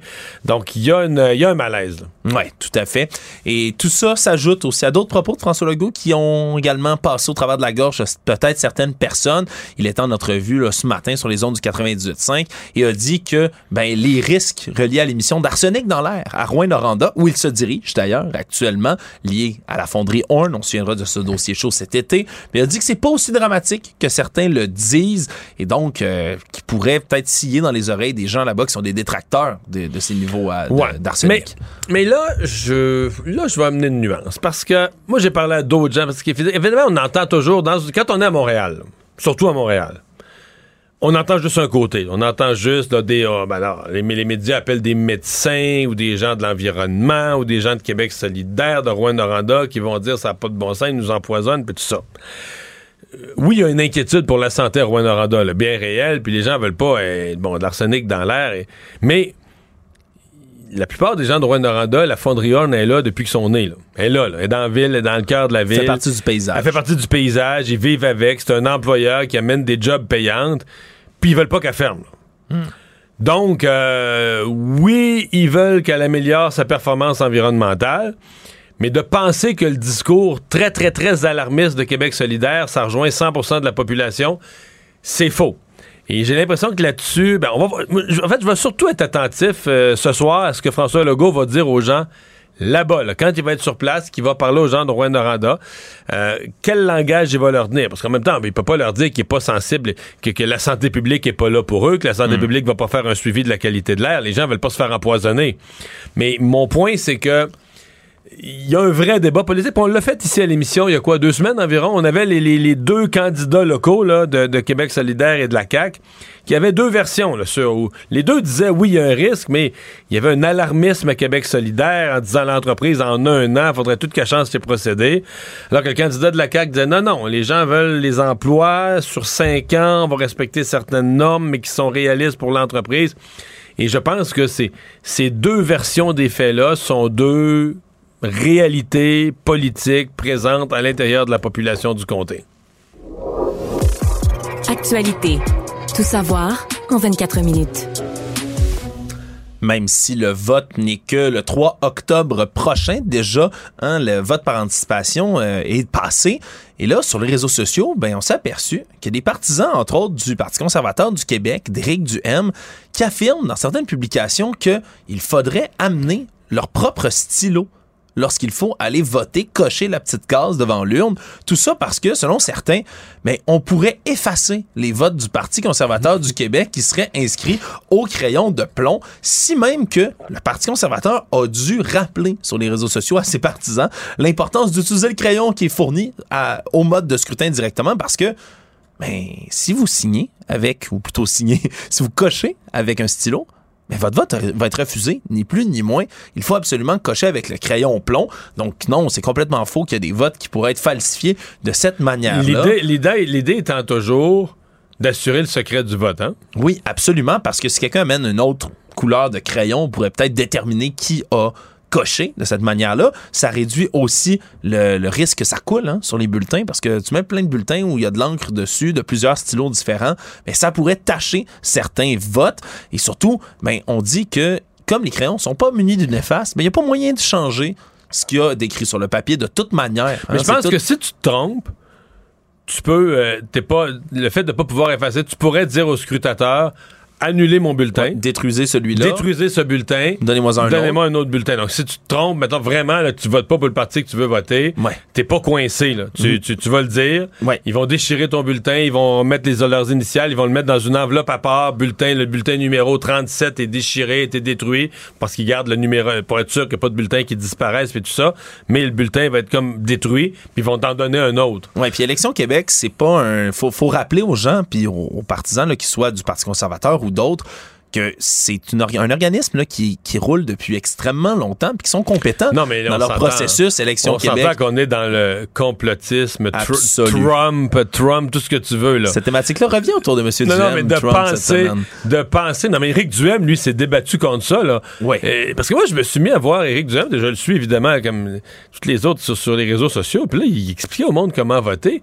moi, j'en étais quasiment à dire, mais là, ces, voteurs vont être insultés. Ils vont dire, ils nous prennent pour des déficients. Ça. Mais là, j'ai compris après qu'il répondait à une controverse bien réelle parce qu'il circulait parmi ses partisans euh, des recommandations, amenez vos stylos et tout ça, et que lui, voulait pas, voulait pas faire annuler ses votes. Ben oui, parce qu'il va les perdre, ni plus ni moins. Si les gens débarquent avec leurs stylos, ils vont être annulés, ils vont perdre leur vote. Donc, c'est une bien mauvaise idée. Puis surtout, du côté d'Élection Québec, ben, on expliquait pourquoi les crayons, c'est les meilleurs pour le papier, etc. Mais surtout, ils ont dit, n'oubliez pas que vous déposez vous-même le bulletin de vote dans l'urne. Il n'y a personne qui peut passer derrière pour les effacer. C'est vous qui le prenez dans vos mains, qui le déposez quand on ouvre l'urne. Quand on ouvre l'urne, il y, a genre six témoins, euh, tout le monde est là. En fait, le Parti conservateur peut, avoir des représentants qui vont s'asseoir à la table au dépouillement. Donc, c'est le premier moment où les bulletins vont être à l'air libre, sortis de la boîte. Et... vous pouvez dormir tranquillement sur vos deux oreilles. Vos votes, Seront comptés. vont être comptés. Sinon, cet après-midi, il y a un homme de 22 ans qui a été atteint par balle en pleine rue dans le secteur de Montréal-Nord, un peu euh, avant 14 heures, euh, juste en face du parc Lacordaire. Au moins un projectile d'arme à feu dans le ventre qui, alors qu'il se trouvait à proximité de son véhicule, transporté d'urgence à l'hôpital pour des blessures graves, mais il était toujours conscient. Et là, on n'a pas arrêté l'auteur de la tentative de meurtre qui a pris la fuite pour l'instant. Comme on le dit encore, un autre événement, violence par arme à feu, fusillade, la victime connu des milieux policiers, surtout en plein, plein, plein jour. Non, c'est ça. Mais je, je, dois avouer que sur ce sujet-là, aujourd'hui, euh, pas grand-chose à dire à Montréal, c'est un autre. mais on se répète, on Oui, mais j'ai en tête quand même cet article ce matin ces propos du directeur de la police de Laval. Oui. Euh, et moi, je, je, je, fais mon meilleur coup pas. J'avais pas réalisé. Tu sais, on, couvre des fusillades tous les jours. J'avais pas réalisé qu'à Laval, ça a diminué pour 2022, ça a diminué de moitié. Là, les événements par, les événements par arme à feu. Et le chef de police qui dit, écoutez, c'est pas un hasard. Là. Nous autres, c'est 50 voyous qui font trembler la ville. On est allé les voir, on leur dit qu'on les surveille, on les surveille, on leur a, on les a, on leur a menacés, on les a, on les a menacés, on leur a dit, garde, on vous surveille, on vous, on vous a à l'œil, et on les a à l'œil. Et ça fait une différence, là. Je veux dire, ils ont changé le cours des choses. il y aurait tout intérêt quand même à avoir un rapprochement, peut-être avec Montréal et Laval Ben, en pour se cas, concerter euh, sur ces méthodes-là. Ça soulève certainement des questions sur peut-être qu'il manque d'effectifs à Montréal, mais si j'étais la mairesse de Montréal, euh, j'aurais un malaise avec euh, ce qui est annoncé à Laval, parce qu'à Laval, il n'est pas juste annoncé, on va dire, des, des intentions ou des bonnes intentions, mais on a des, des- des résultats, des améliorations bien réelles à présenter à la population. là. Tout savoir en 24 minutes. Aujourd'hui, en cours supérieure du Québec, le sort, le sort des serres de Longueuil, Mario, pourrait bien se jouer parce qu'on entend en ce moment la cause de maître Anne-France Goldwater qui souhaite empêcher la ville de Longueuil Oui, mais- de procéder à l'abattage. Alexandre, c'est la Cour supérieure. Oui. Mais finis, finis pas ta nouvelle. euh, Tu nous le feras quand ce sera à la Cour suprême, là. Ah, c'est- Est-ce que tu penses que ça pourrait se rendre jusqu'à la Cour suprême? Ben, Est-ce que la Cour suprême pourrait- voudrait entendre ça, la cause des chevreuils? de- Une, une grosse affaire de même, là, une quinzaine de chevreuils, je peux pas croire que ça va se régler en bas de la Cour suprême, là. Voyons. C'est quand même plus de chevreuils que ça, Mario. Il y en a une centaine hein, dans le parc Michel Chartrand, mais on s'appellera une douzaine de chevreuils. C'est la capacité que ce parc est censé avoir. Oui, donc c'est que le nombre qu'il faut abattre augmente. Ça, c'est vrai. Le nombre, il, il se repeuple tellement vite que le nombre qu'il faut abattre augmente tout le temps. là. Ça a augmenté de 50 la population de chevreuils par rapport à l'année dernière. Et plus on traîne dans ce dossier, osera-t-on le rappeler, plus il va y avoir de chevreuils à abattre ou à déplacer dans cette situation-ci. Ce que réclame d'ailleurs Maître Goldwater souhaite qu'ils soient capturés, relocalisés dans des endroits où il y aurait une sous- sous-population de cerfs, donc au Québec. Et donc, ben, la Mais cause... ça, ça n'existe pas. Il n'y a plus nulle part qu'il y a une sous-population. Il y a une surpopulation. qu'il y a des quotas hein, chaque année de chasse. Les quotas de chasse ont été augmentés pour euh, contrer la surpopulation dans la plupart des régions. Ouais, parce que là, la- depuis juillet dernier, mais la ville de Longueuil, on dit on va aller de Mais l'avant. en fait, c'est pas vrai. Il y a une sous-population de cerfs, exemple, au, au centre-ville de Montréal. C'est vrai. Dans, dans le parc Émilie-Gamelin, on pourrait mettre quelques cerfs. ici. Il y, a, il y a des coins comme ça où il y a une sous-population de cerfs. C'est pas Pas sûr faux. qu'il se trouverait grand-chose C'est à pas manger, faux. par contre, si on les mettait ici. Ah. Dans les poubelles, peut-être. Mais ça a été décidé. là. je rappellerai, la ville de Longueuil veulent procéder cet automne à l'abattage hein, des cerfs du parc Michel Chartrand. Ça va être fait à- pendant une chasse à l'arbalète. Au mois d'août, le ministère des Forêts, de la Fonte des Parcs a octroyé tous les permis qui sont nécessaires pour que cette chasse-là ait lieu. Mais il faut attendre en ce moment cette requête, donc, de mettre un sursis à leur abattage que présente Maître Anne-France Goldwater. Si elle triomphe en cours, la cause va être entendue sur le fond en tant que telle le 9 décembre prochain. Donc, c'est comme une cause pour faire interrompre aujourd'hui Ouais, là, c'est ça, l'abattage. c'est ce qu'il faut comprendre. ouais, ouais. Donc, s'il y avait à avoir procès, ça aurait lieu donc le 9 décembre prochain. C'est une saga qui, qui Mais- semble interminable Mais- dans, la- dans- dans les chevreuils. Peut-être que c'est pas assez haut la. Peut-être c'est pas assez haut la Cour suprême. Peut-être qu'il faudrait aller devant un tribunal de l'ONU ou un tribunal international? Ça se pourrait, mais en tout cas, Maître Goldwater semble penser aujourd'hui, dans son plaidoyer, semble-t-il, qu'elle a dit Est-ce que quelqu'un qui regarde l'émission Walking Dead? Tu sais, l'émission du zombie, là, où le Ouais. monde se tire à l'arbalète. Je vois pas trop le parallèle qu'elle essaie de faire avec ça, mais je pense que ça a rapport avec Walking Dead, les arbalètes. Quoi qu'il en soit, peut-être que l'ONU, tu le dis, devrait se saisir de tout ça, mais en attendant, ben, les chevreuils Ouais. sont toujours dans le parc. Mais tu sais qu'aux gens là, qui, qui, qui plaident des solutions naturelles, puis les- contre la chasse, puis tout ça, c'est parce que le vrai problème, c'est l'absence de prédateurs pour le, le chevreuil à Longueuil. Il n'y a, personne qui, qui vient pour abattre, manger ces chevreuils-là. Il n'y a pas de loup, pas de coyote. Ben non, mais là, tu t'as touché la solution. Peut-être qu'il faudrait importer quelques loups à Longueuil. Ah, des coyotes, hein, bien adaptés, qui peuvent aller fouiller dans les poubelles. se Mais là, je sais pas, faudrait faire un référendum. Il faudrait faire un référendum. Je sais pas si les gens du des quartiers environnants autour du parc Michel Chartrand seraient favorables à l'importation, à ce qu'on amène, parce que probablement que ça prendrait pas beaucoup de loups, là, que tu pourrais rééquilibrer la population de chevreuils. Après ça, y aurait-tu une surpopulation de loups, par contre? Qu'est-ce Là, t'arriverais t'arriverais à un équilibre écologique. Ça se pourrait. Est-ce que les gens voudraient toujours marcher dans le parc Michel Chartrand, par Ah, contre? ça, c'est une autre affaire, là, parce Ouais. que ce serait sécuritaire dans les cours d'école. Et comme on n'est plus dans la nature totale avec ses prédateurs, des fois, il faut aider la nature, d'où la décision du conseil municipal d'abattre quelques cerfs. Toujours dans les procès, mais aujourd'hui, on entendait une autre cause. Et cette cause, c'est celle de Jean Charest, l'ex-premier ministre du Québec, qui, on se rappellera, réclame 2 millions de dollars pour atteinte à sa vie privée Non, contre le Québec. Je te reprends, là. Il réclame justice. Justice? Il réclame que justice soit faite. Avec un paquet sur le côté de 2 millions de dollars qui viendrait avec la justice en question.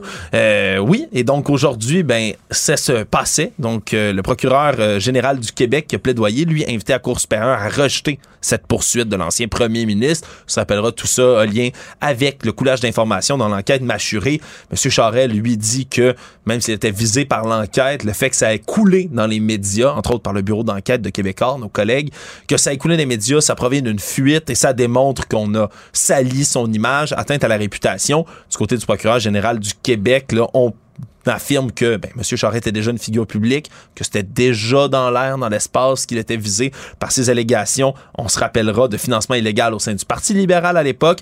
Et donc, ça se poursuit aujourd'hui, toute l'après-midi devant le juge Gregory Moore. On dirait que maintenant qu'il qu'il n'est plus dans la course pour le Parti conservateur, Mario, il, il retourne en cours comme ça, ça lui dérange un peu moins? Oui, mais il pouvait, écoute, il devait pas vouloir avoir cette cause-là dans ses pattes pendant qu'il était au Parti conservateur.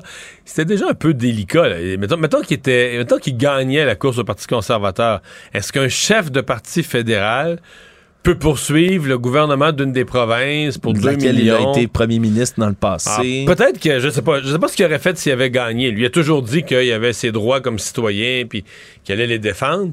Peut-être que s'il avait gagné la course à la chefferie, il aurait, il aurait laissé tomber cette cause-là. Savoir et comprendre. Tout savoir en 24 minutes. Il y a un policier de la Sûreté du Québec, lui, qui est coupable d'avoir fraudé son employeur parce qu'il voulait demeurer en congé de maladie jusqu'à sa retraite, qui euh, devrait purger six mois de prison. Nicolas Landry, 47 ans, euh, a reçu là, depuis son procès qu'il a perdu en mars 2019, doit purger six mois d'incarcération. Le problème, c'est que lorsqu'on lui a demandé de se constituer prisonnier, il avait jusqu'au 9 septembre, 15 heures, pour se présenter dans un centre de détention. Sauf que, une heure et demie avant cet ultimatum-là, il signait par voie électronique une déclaration assermentée depuis Playa del Carmen au Mexique.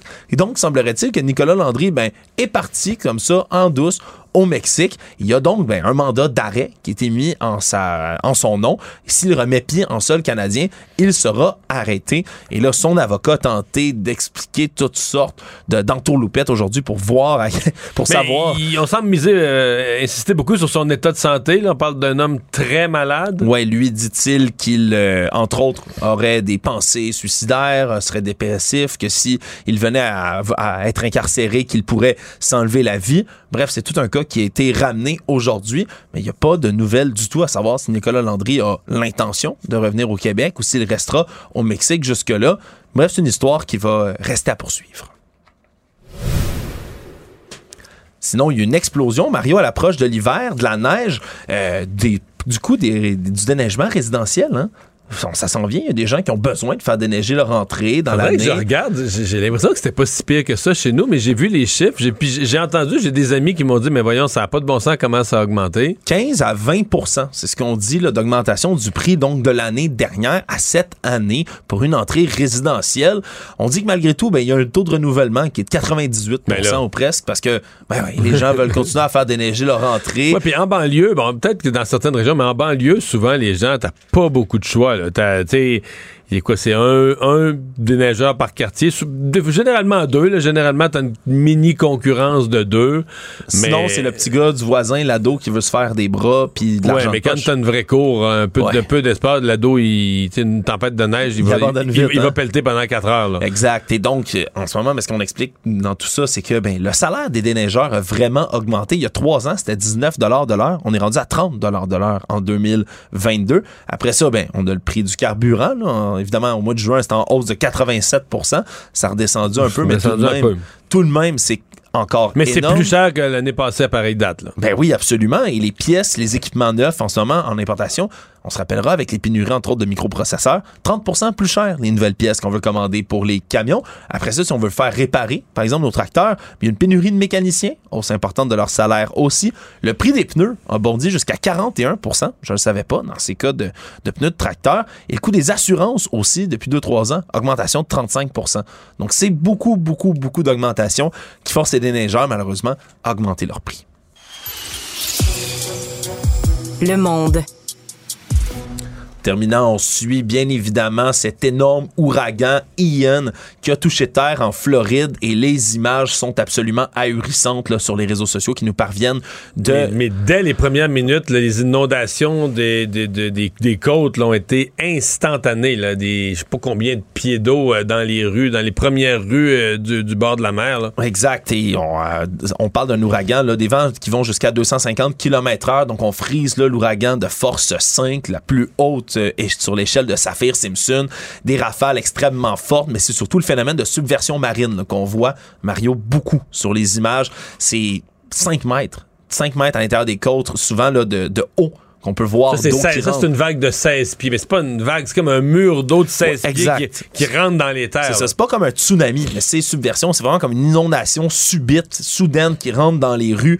On parle en plus de ça 30 à 40 cm, voire même 60 cm, pas des millimètres, centimètres de pluie, de précipitation un peu partout qui tombent en même temps. Et 60 cm, c'est deux pieds de pluie. C'est deux pieds de pluie, c'est complètement fou. Rajoutez à ça le 5 mètres d'eau qui va rentrer dans les rues et on regardait les images tout à l'heure, il y a des gens, leur maison, le presque jusqu'au deuxième étage, c'est inondé, des voitures qui sont empilées dans les rues partout. Et même Mario, je regardais puis ça semble s'être confirmé, il y a un requin qui a été filmé dans les rues qui nage, ni plus ni moins, qui a été emporté avec la subversion marine et qui avait l'air de nager dans une des municipalités aux États-Unis en plein milieu de la rue, comme ça, on voyait son aileron sortir comme dans Jazz.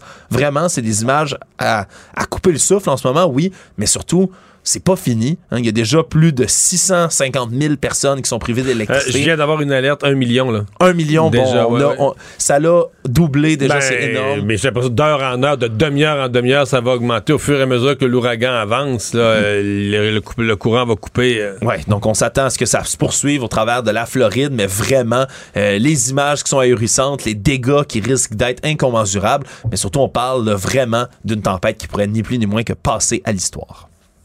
Résumer l'actualité en 24 minutes, c'est mission accomplie. Tout savoir en 24 minutes. Un nouvel épisode chaque jour en semaine. Partagez et réécoutez sur toutes les plateformes audio. Disponible aussi en audiovisuel sur l'application Cube et le site cube.ca.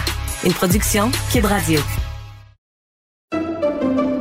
Pendant que votre attention est centrée sur vos urgences du matin, vos réunions d'affaires du midi, votre retour à la maison ou votre emploi du soir, celle de Desjardins Entreprises est centrée sur plus de 400 000 entreprises à toute heure du jour.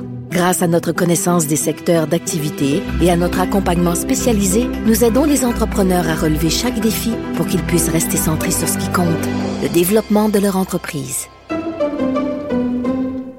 IGA est fier de présenter l'émission À vos affaires. Pour économiser sur votre panier d'épicerie, surveillez les offres et promotions de la circulaire disponible à IGA.net chaque semaine. IGA, vive la bouffe et les bonnes affaires.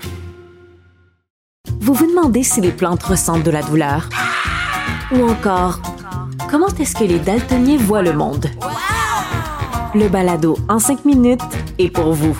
Explorez la science, l'actualité et l'histoire en un temps record. La Feu, en collaboration avec le gouvernement du Québec, est fière de propulser la série Balado en cinq minutes. Ne laissez pas les questions sans réponse plus longtemps. En cinq minutes, disponible sur l'application et le site cubradio.ca. Pour savoir ce qu'il y a à comprendre, Mario Dumont.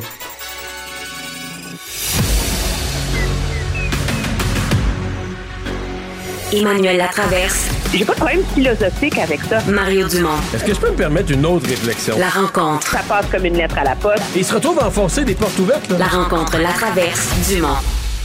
Bonjour Emmanuel.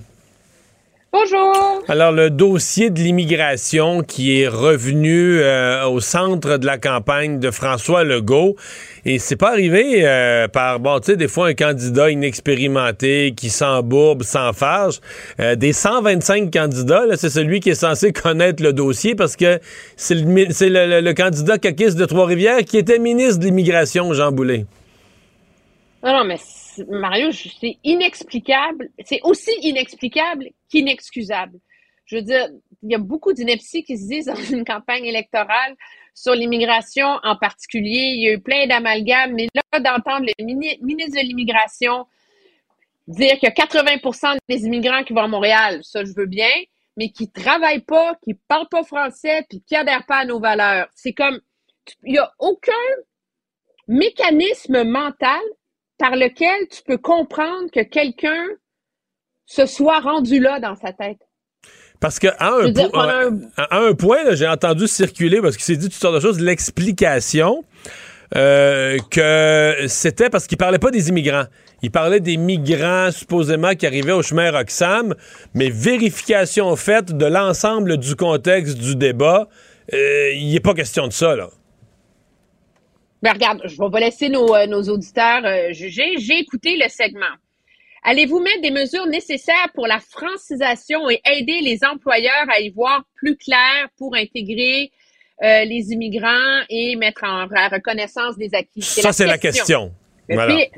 Ça, c'est la question. Ils ont chacun une minute pour répondre. Il n'y a pas de chamaillage, personne crie, il n'y a pas dérapage. Parti conservateur répond, Parti libéral répond, PQ répond, QS répond. Puis là, on arrive à la fin, puis c'est le tour de M. Boulay puis il dit on a deux défis économiques, puis l'intégration, tu sais, à 80 de Et là, puis là, il fait cette bulle mentale, puis après ça, il revient, puis il dit la clé, c'est la régionalisation, la francisation. Donc, il n'y a, aucune façon d'expliquer ça. Parce que. C'est ça, moi, que je trouve troublant. Parce que sur le plan des faits, commençons par le premier bout de la phrase. 80 ne travaillent pas. Ben, tout est faux dans ce qu'il dit, mais ça, on disait, je, vais me permettre l'expression, c'est encore plus faux dans le sens que c'est.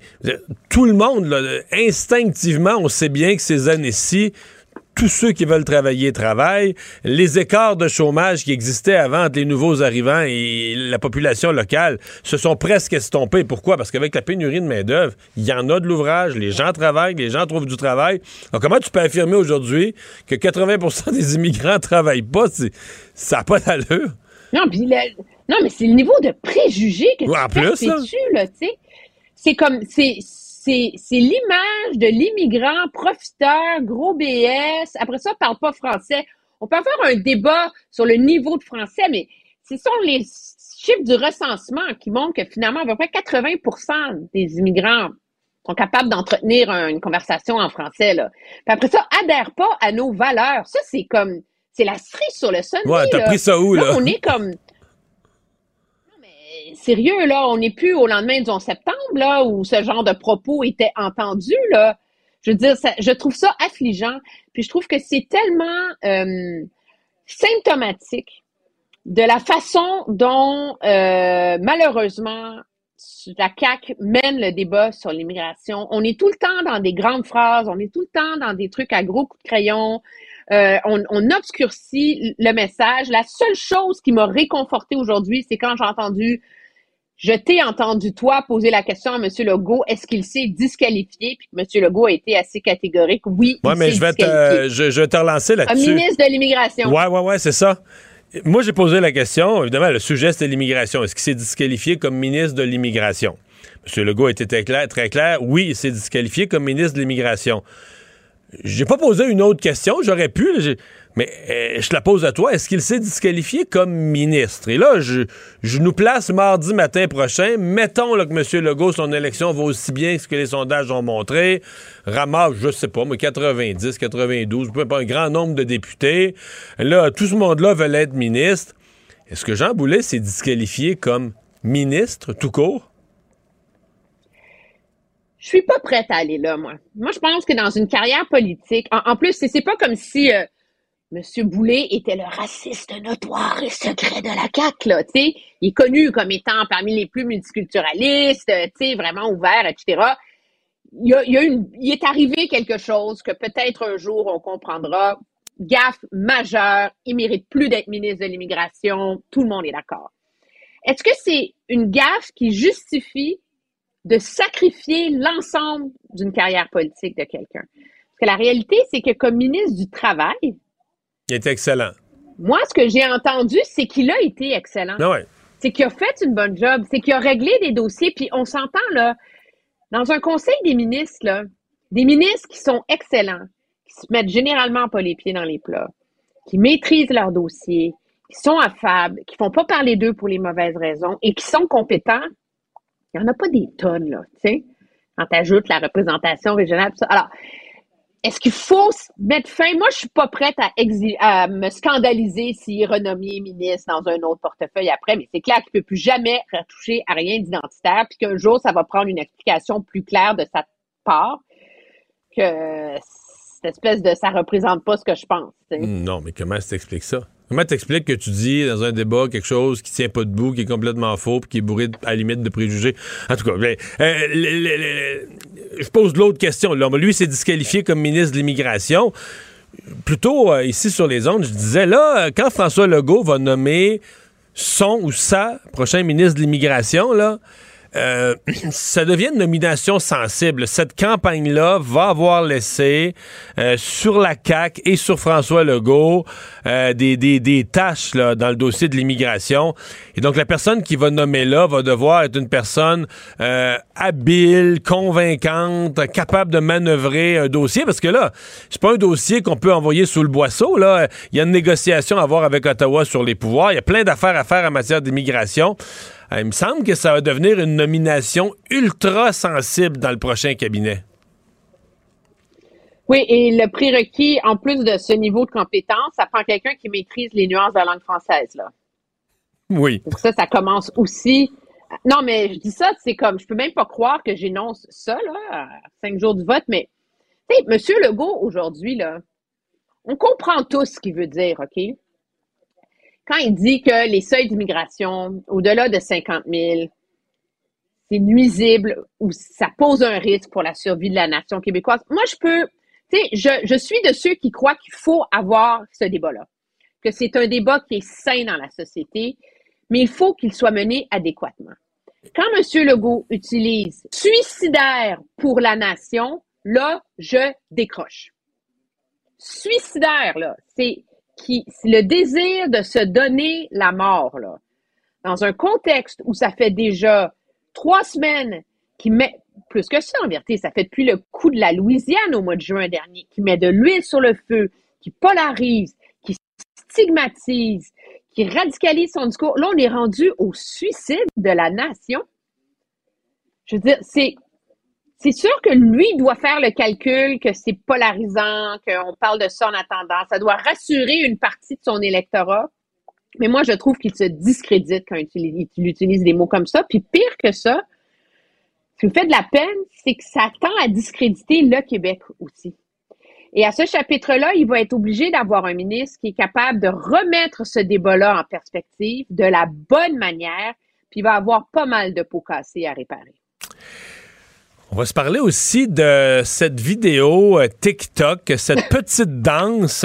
En soi, ça avait l'air bien anodin, cette petite danse des deux coporte-parole de Québec solidaire avec une humoriste que je connaissais pas, une jeune humoriste. Bon, euh, pour attirer le vote, on comprend, on veut montrer qu'on est cool pour attirer le vote des jeunes, on fait une petite danse. Mais elle se fait sur une euh, musique, euh, sur une chanson moi, j'ai été renversé des paroles. Dans leur extrait de 10 secondes, on entend juste le mot bitch, là, qui, qui est un mot inacceptable. Mais moi, j'ai rien compris. OK. Non, non, mais Emmanuel, Emmanuel, moi, j'ai sorti là, toutes les, les, les, paroles, les lyrics, ah, C'est épouvantable tout ce que ça dit sur les femmes. Il n'y a rien qui se dit en ondes. Puis pas parce que c'est sexuellement explicite, c'est parce que c'est dégradant pour la femme. Là.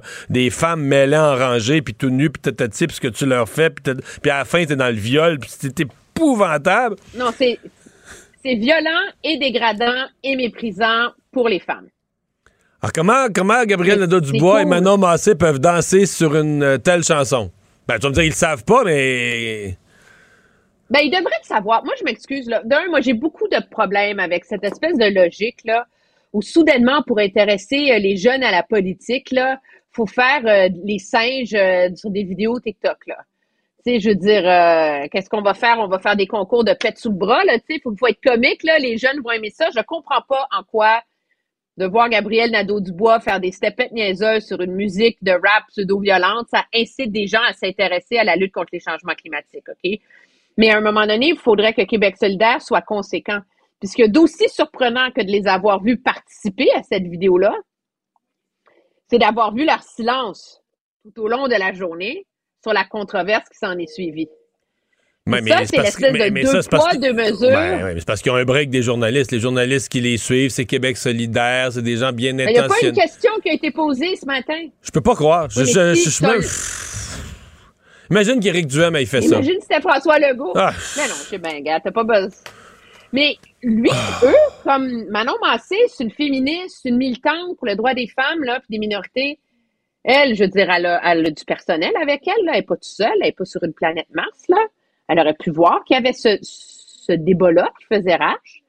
Elle a, pour utiliser euh, un mot qu'on aime beaucoup dans ces cercles-là, elle a une agentivité, agency, elle est capable de, elle, décider d'émettre un commentaire. Mais ils font comme si, en passant en dessous du radar, tu sais. Ça n'a pas existé. ça, ça n'a pas existé.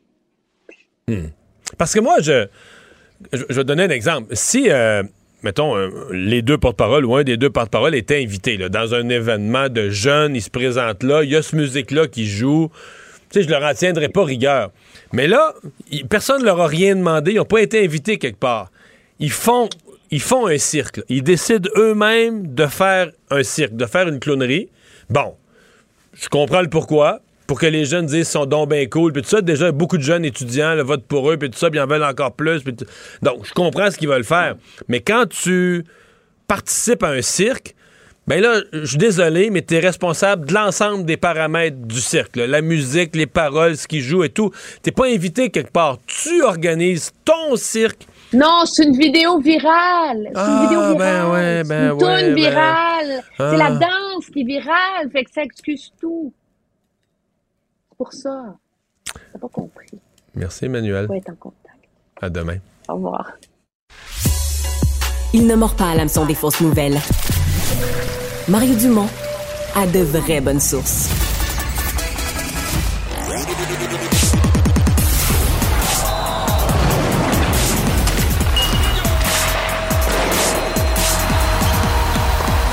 Jean-François Barry, un chroniqueur pas comme les autres. Bonjour Jean-François. Salut Mario. On est déjà rendu à l'étape où on a des nouvelles du CH euh, quotidienne. Euh, ouais, notre feuilleton préféré. Ouais, mais notamment sur l'état de santé des joueurs. Là. Mm Ouais, ben Josh Anderson qui est, qui est revenu aujourd'hui, ça c'est une euh, bonne nouvelle. Il a recommencé à patiner. Qu'est-ce qu'il y avait déjà dernière.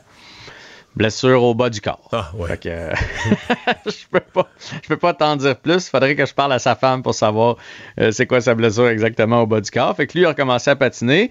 Mauvaise nouvelle pour Jonathan Drouin qui devait être en uniforme ce soir parce que je rappelle que le Canadien joue contre les Maple Leafs de Toronto. Jonathan Drouin est malade, donc va devoir sauter son tour. La bonne nouvelle, c'est qu'on va avoir un deuxième match pour euh, pouvoir examiner Juraj Slakowski, puisque c'est lui qui va prendre sa place dans l'alignement. Donc, euh, va jouer ce soir avec Petlik et Armia. Et ce que Martin Saint-Louis a dit aujourd'hui, il dit Moi, je me mets. Moi, j'aime bien ça quand il parle comme ça. Il dit Moi, je me mets à la place de Slakowski qui veut savoir il est où exactement par rapport à son développement, par rapport à la Ligue nationale. Il veut jouer le plus de matchs possible. Donc, je le retourne dans, l'alignement ce soir. Fait que ça, ça fait partie des nouvelles concernant est-ce qu'il y a des les maladies. Est-ce qu'il y a des nouveaux jeunes, les, noms qu'on surveille, des recrues qui n'ont pas joué le premier match et qui sont dans celui-ci? Ben, moi, celui que je vais surveiller qui n'était pas dans le premier match et qui est dans celui-ci, c'est Arbor Chakai. Ça, tu te souviens de Chakai? Il va falloir que Michel Lacroix nous donne tout un cours pour prononcer son nom s'il fait l'équipe un jour, là. Hein? Ouais, ben, ça a l'air que c'est Jekai. Jekai. Parce qu'à l'écrit, il y a un X là-dedans, c'est pas simple. Un, X suivi d'un H, puis d'un L, puis un autre K plus loin, c'est pas évident. Mais la raison pour laquelle je vais le surveiller, c'est qu'on en, on en a pas 50 des comme ça à Montréal même si je prône pas les bagarres, reste qu'un dur à cuire, un gars qui peut faire respecter ses coéquipiers. De temps en temps, tu as besoin de ça dans ton alignement encore aujourd'hui. Sinon, il y a de l'abus sur tes joueurs vedettes. Ouais. Mais lui, il est capable de se battre, mais ce que je comprends aussi, c'est qu'il frappe, euh, il frappe pesant, là. Ses mises en échec. Apparemment, il frappe pesant. C'est pour ça, non, non, oui, il peut se battre, mais il, peut faire euh, respecter l'adversaire sur la patinoire. Fait que j'ai hâte de le voir ce soir. Je ne l'ai pas vu encore jouer. Et ce que j'ai hâte de voir aussi, parce qu'il y en a aussi deux dur à cuire du côté des Leafs. Là, il y a Douglas puis Clifford, si je me trompe pas. Fait que les autres aussi veulent une place dans, dans, l'alignement des Maple Leafs. Fait que j'ai comme l'impression que ce soir, nous allons assister à un combat. Et c'est pas parce que je m'en, je m'en réjouis, là, mais ça va, ça va arriver. Ça fait partie des camps d'entraînement et les jeunes prolifiques veulent marquer des buts. Ceux qui sont là pour brasser, ben, veulent brasser. Alors, euh, à surveiller ce soir. Sinon, ben, il y a des jeunes qui sont remis dans l'alignement ce soir, comme Harris et Barron, qui étaient là au dernier match. On les retourne euh, dans l'alignement. Et euh, aujourd'hui, Saint-Louis a aussi parlé de Owen Beck et de Méchard, notre on le repêchait en première ronde, tu te souviens, Méchard, dernier choix de la première ronde. il a dit, je les remets dans l'alignement, mais c'est différent pour eux autres, parce que les autres vont retourner junior. Si on comprend là, à travers les lignes, j'ai comme l'impression que c'est comme leur dernière récompense, euh, mais qu'après ça, on va les retourner à leur camp junior. Et là, ce qui a expliqué, c'est que c'est différent pour Juraj Slavkowski, puisque Slavkowski, ben lui, si tu le gardes pas à Montréal, il faut que tu l'envoies à Laval. Fait que là, tu as une décision à prendre. C'est sûr qu'il joue professionnel. sais. Fait que où est-ce que tu l'envoies, c'est différent dans son cas, alors que les deux autres, là, je pense que c'est le.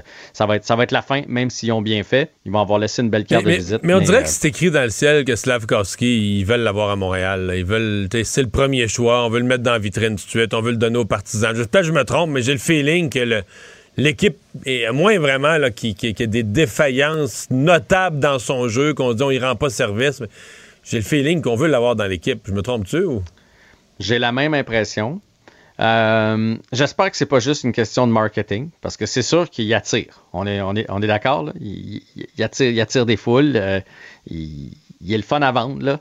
Fait que j'espère que c'est pas ça. Je ne crois pas. Pour vrai, un joueur qui joue à sa première année, la première des choses à regarder, moi, je pense, c'est son physique. sais, il est-tu à maturité pour être capable de rivaliser contre un gars de, de 28 ans qui qui a, fini de développer ses épaules, ses pectoraux, puis tout ce que tu voudras. Et dans le cas de Slavkowski, c'est pas un enjeu. Lui, il a ça. Est-ce que après ça, est-ce que son niveau de hockey est assez bon? Et moi, j'ai l'impression, souviens-toi de ce que Martin Saint-Louis avait dit l'année passée lorsqu'il était arrivé. Et on lui avait demandé qu'est-ce qu'elle allait faire avec Caulfield. Caulfield avait été faire un séjour à Hamilton. On a l'impression que c'est loin, puis Caulfield est établi. Là. Mais l'année passée, il se promenait un petit bout de temps entre, euh, pas Hamilton, entre Laval, Laval et Montréal. Ouais. Et Montréal. Puis quand il est arrivé, il a dit Je préfère l'avoir sous la main. Je préfère pouvoir lui enseigner, l'avoir proche pour son développement. Et ben je pense que Martin Saint-Louis va faire la même chose. Il s'est occupé de son développement pas à peu près, parce qu'à l'arrivée de Martin Saint-Louis, les bus se sont mis à rentrer à un rythme qui, qui aurait fait de lui la recrue de l'année s'il avait compté de même toute l'année. là. Exactement. Bon, est-ce que ça aurait tout changé si Martin Saint-Louis avait été là du début? Je ne sais pas. Mais moi, j'ai l'impression que les jeunes prospects comme ça, Martin Saint-Louis veut, euh, veut les avoir proches pour pouvoir euh, les aligner de la bonne façon. Et j'aime beaucoup comment il pense, Martin Saint-Louis. Oui, mais tu veux me parler d'une, de quoi? D'une de ses citations du jour? Oui, mais tu sais, moi, j'aime comment il, parle. Euh, l'autre fois, quand il a parlé des jeunes, il ne pas leur mettre de la pression, sinon ils viennent tout mêler dans leur thème, dans leur tête, quand il parle du, système de jeu. Puis moi, il y a un gars que je connais qui, euh, a joué contre Martin Saint-Louis euh, dans les rangs juniors. Après ça, il a coaché contre et il m'a dit tout le monde parle de ses cuisses disproportionnées, puis de sa hargne, puis de son lancer. Mais Martin Saint-Louis, c'est une des plus belles têtes de hockey. Il comprend la game. Il comprend comment les autres vont bouger, comment ses chums vont bouger, comment l'adversaire va réagir. Et aujourd'hui, il, est allé, il est allé d'une savoureuse. Il a dit, euh, les gens, ils ont, ont parlé là, de quand on a la rondelle. Tu sais, il a dit, je, je m'inquiète pas vraiment. Je m'intéresse pas à celui qui a la rondelle. Moi, je m'intéresse aux quatre autres. Parce que celui qui a la rondelle, c'est le présent. Les quatre autres, c'est le futur. J'ai trouvé ça savoureux. Mais sais, c'est imagé et c'est fort, là, pour dire un poète. Mais, il avait dit quelque chose euh, quand, euh, quand il était arrivé. évidemment, l'équipe allait mal. Il n'y avait pas de mots vraiment pour le dire quand il était nommé. Puis il avait dit essentiellement, euh, la première chose qu'on va travailler, là, il dit, les gars, quand ils ont un rondelle, ils ont du talent, ils ont de l'instinct, on va les laisser jouer, puis ils vont aller faire quelque chose avec. Il dit, on va commencer par préparer comment on fait pour enlever la rondelle à l'adversaire, comment on se place quand on quand on n'a pas la rondelle, comment on joue pour la reprendre. Puis après ça, j'ai confiance. Une fois qu'on a la rondelle, j'ai confiance dans le talent naturel des joueurs. Ils vont s'amuser, ils vont aller faire de quoi avec, ils vont aller compter. Il avait dit quelque chose de, ce genre-là. Mais tu sais, il, a toujours raison. C'est de la façon qu'il l'amène. Puis je trouve ça rafraîchissant. c'est rare qu'on entend les entraîneurs parler de cette façon-là. Puis souviens-toi, il avait parlé du plaisir. Puis on l'avait taquiné avec le fait qu'il coachait du pee Puis il avait dit, mais le hockey, c'est pas différent. Pee-wee, Bantam, Midget, Ligue nationale, c'est pas différent. Du hockey, c'est du hockey. Faut que tu t'amuses d'abord et avant tout. Puis après ça, il y a des règles de base. Fait que bref, on regarde trop souvent celui qui a la rondelle alors qu'on devrait regarder celui qui l'a pas. Où est-ce qu'il va aller se placer? Du côté des Leafs? Oui. Matthews n'est pas là.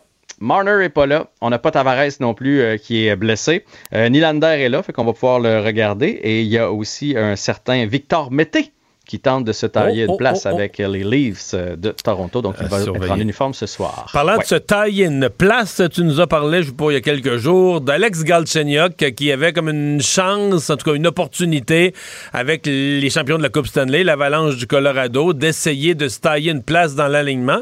Euh, comment les choses se sont développées pour lui? Il a joué un match, 17 minutes. Il a été remercié aujourd'hui. Donc, Ah ouais? euh, Alex Galchenyuk, ouais, c'est déjà, c'est déjà la fin. Pour vrai, j'ai trouvé que c'était un drôle de choix. Tu sais, je veux dire, s'il y a une équipe qui est bien nantie, c'est bien l'Avalanche du Colorado. Fait que pourquoi son agent est allé lui faire faire? Il me semble, retourne à Phoenix, retourne à, à Détroit, là où il y a peut-être de la place, là où les équipes sont moins fortes. Ben non, il est allé s'essayer avec le Colorado. Et puis le Colorado, ben, c'est une puissance. Fait que euh, c'est déjà la fin pour Galchenyuk. Un mot sur Marie-Ève Dicker. Ouais, on a appris aujourd'hui qu'elle va avoir un combat d'unification contre Natasha Jonas. Euh, WBC, WBO, IBF et Ring Magazine. Ça va se tenir le 12 novembre du côté de l'Angleterre. Elle a une fiche de 18-1 et aucune défaite pour euh, Dicker avec un KO. Et son adversaire 12-2 et 1 avec 8 KO. Donc, quand tu dis lui souhaiter unification, ça veut dire que les deux sont détentrices de ceinture? Exactement. Et là, ben, la championne va ramasser toutes les ceintures de l'autre. Fait que ça va être vraiment la championne mondiale de tous les titres si jamais elle réussit à aller chercher. euh, Fait que la C'est comme si dans la boxe féminine, on a deux combats d'unification, Kim Clavel et Marie-Ève Dicker, là, dans les prochains mois à surveiller. euh, deux combats qui vont être euh, cruciaux. Hey, merci Jean-François. À demain. À demain.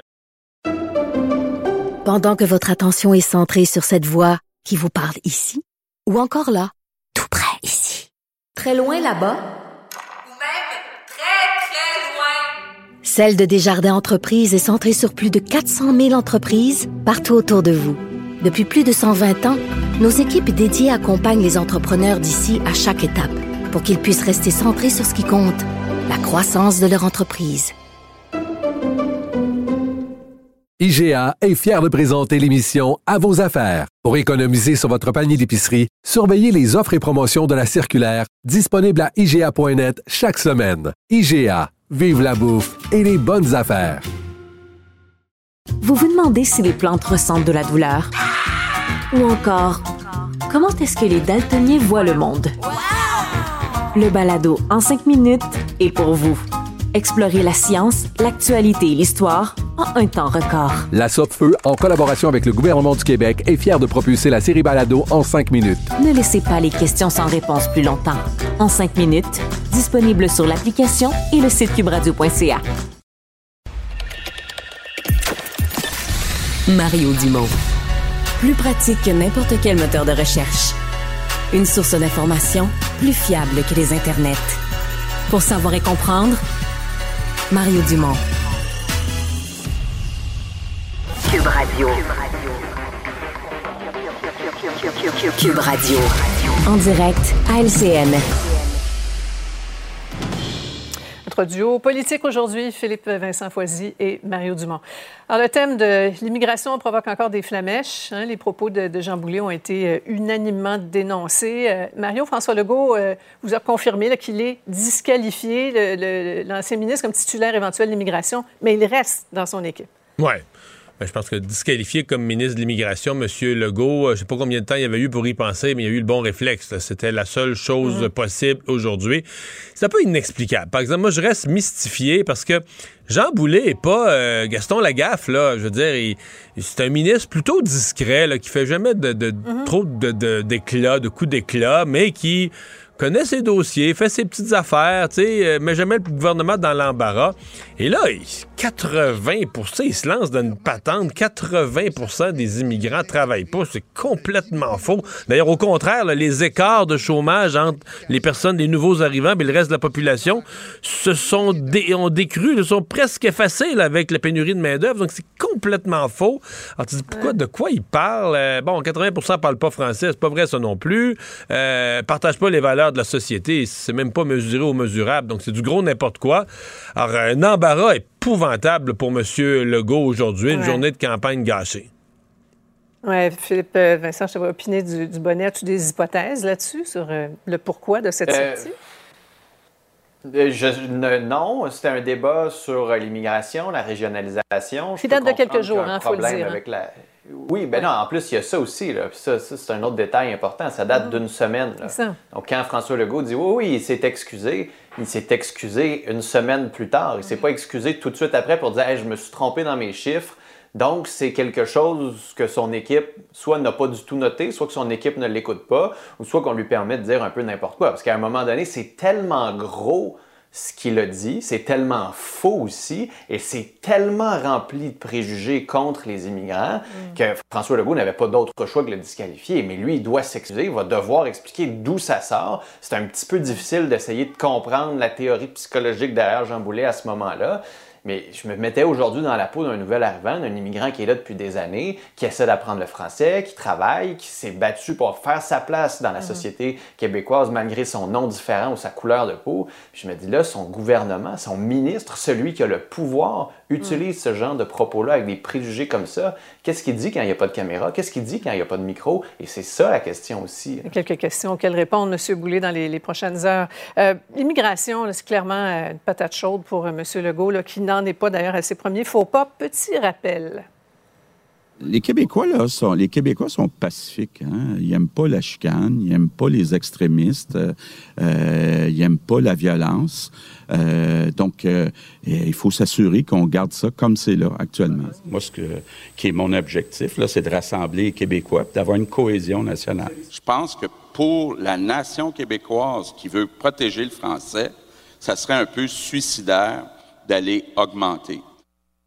Pour certains, Mario, ça commence à être un petit peu suspect tout ça. Est-ce qu'il y a une stratégie quelconque derrière ça? Est-ce que c'est calculé, délibéré, comme le pense le chef péquiste? Non, mais je pense qu'il y a une volonté euh, claire de la CAQ d'affirmer le fait qu'on veut protéger le français, euh, qu'on est nationaliste, que la hausse des seuils d'immigration, euh, ce serait négatif ou ça mettrait en péril l'avenir du français. Ça, mais ça, ce sont des positions politiques. Dans le choix des mots, dans la façon de l'exprimer, c'est évident qu'on est allé plusieurs fois de, de maladresses qui ont, qui ont coûté des points. Et, et je vais plus loin. Là. Si François Legault, ce qui est probable, est réélu comme premier ministre. On va être très, très, très attentif lorsqu'il va choisir sa prochaine ou son prochain ministre de l'immigration. Ça va prendre quelqu'un qui a de l'aplomb, un langage soigné, un leadership positif. Ça ne pourra pas être n'importe qui. Là. Mmh. et qui comprend, euh, euh, Philippe Vincent, les nuances. Oui, ça c'est important, mais mhm. c'est plus des maladresses. C'est le premier ministre du Québec. Il sait que le sujet est délicat. Il l'a annoncé, il l'a affirmé en entrevue à nos collègues du Journal de Montréal. Et il continue d'utiliser ce genre de mots-là, des mots qui sont divisifs, des mots qui sont euh, assez graves. On parle quand même de suicide de la nation si on devait augmenter les seuils en se basant sur quels chiffres? On ne le sait pas. Donc, à un moment donné, ici, il y a une stratégie. Soit qu'on l'utilise pour dévier, changer de sujet, soit qu'on l'utilise pour essayer de diviser l'électorat puis souffler sur une base ou encourager une base à voter pour la CAQ en disant, regardez, il y a des problèmes au Québec sur le français, mais le, le bouc émissaire, ce sont les immigrants. Alors que si on regarde le bilan, par exemple en éducation, le fait qu'il y a un, un, un Québécois sur cinq qui est analphabète fonctionnel, le fait que nos écoles sont en décrépitude, il y a des problèmes beaucoup plus graves pour la survie vie de notre langue que simplement d'accueillir des immigrants. Puis à un moment donné, il faut avoir ce débat-là de façon générale et non pas blâmer uniquement une partie de la population. Oui, M. Legault qui parle de suicide à l'époque, René Lévesque parlait de noyade hein, quand on, parlait de ce, dossier très euh, délicat pour M. Euh, Legault. Alors, on va, on va revenir, si vous le voulez bien, sur cette... Euh, épouvantable tragédie concernant la, jeune Amélie Champagne qui a été euh, rejetée par le système selon son, père. On, va écouter un extrait de ton émission ce matin, Mario. C'est inacceptable ce qui est arrivé avec euh, la euh, jeune Champagne. Et j'ose espérer que cette façon inhumaine de traiter quelqu'un, que c'est une exception. Ça n'a pas été humain, là, ce qu'on entend, la façon que cette fille-là a été traitée. Eh, Mario, il faut vivre d'espoir, mais un, cas qui soit une hmm. exception, malheureusement, on en doute. Oui, hmm. oui, absolument. Mais parce que je, suis revenu là, en sous-question à savoir, je crois que une jeune femme qui s'enlève la vie, c'est extrême, mais beaucoup de patients ressortent d'une expérience dans le système de santé avec ce sentiment d'avoir été un peu abandonné, laissé à soi-même, que était un numéro, puis que là, ben, il y a bien du monde dans la salle d'attente, il faut libérer le lit, il faut passer au suivant. Les gens, les Québécois se sentent comme ça lorsqu'ils sont malades, lorsqu'ils ont Bon, monsieur, je dois dire, M. Legault reste quand même sur ce sujet-là, combatif et positif, qu'il y a de quoi faire, qu'il n'a pas renoncé, qu'il n'est pas découragé, qu'on peut améliorer le système de santé. Euh, dit aux gens, euh, désespérez pas, euh, on, Christian Dubé arrive avec du secours. Je ne sais pas jusqu'à quel point les gens croient encore ça. Là. Ça, j'ai de la misère à, le savoir. Il a énuméré en toutes les mesures passées, tout l'argent qu'ils ont mis dans le système de, santé. Ouais. Philippe Vincent, il faut, rappeler que la, la, la coroner en chef a ordonné une enquête, là, mais les services en, santé mentale, clairement, c'est encore le parent du système. Ben oui, totalement. Puis on est sur, assis sur une bombe à retardement avec euh, la génération euh, de la pandémie qui a manqué de l'école, les jeunes qui vont avoir énormément d'enjeux de santé mentale dans les mhm. prochaines années. Mais on a un problème d'abord de main-d'œuvre. Les psychologues travaillent au privé, ne travaillent presque plus au public parce que les conditions ne sont pas attrayantes. Avoir un rendez-vous, même au privé, c'est hyper difficile. Puis ça, c'est juste pour les psychologues parce qu'avoir accès à d'autres travailleurs, c'est encore plus difficile. Ça nous coûte, selon l'organisme Force Jeunesse, 18 mhm. milliards de dollars par année, notre inaction. Donc, il faut investir de l'argent là-dedans pour le bien-être de nos citoyens, collectivement pour l'économie du Québec aussi, ce serait un investissement important. Puis pour éviter de perdre d'autres gens, comme cette jeune Amélie, elle est rentrée dans le système. Combien n'ont même pas pu rentrer dans le système? C'est ça. Ça, c'est une autre question qu'on n'a pas, c'est une statistique qu'on n'a pas. Oui, absolument. Marie, on vous écoute ce soir en reprise 20h LCN. On retrouve Philippe Vincent sur Cube Radio demain, 6h. Merci. Au revoir. Mais voilà, ça conclut notre émission d'aujourd'hui. Gros merci d'avoir été là. Antoine Robitaille s'en vient, comme euh, toujours de ce temps, ces temps-ci. Il est sur les caravanes, suit la campagne de très, très près. Les derniers détails euh, des caravanes qui roulent à fond de train, alors qu'on arrive dans les derniers jours avant, le vote final. Mais voilà, demain, 15h30, nouveau rendez-vous. Bye bye, bonne soirée. Cube Radio.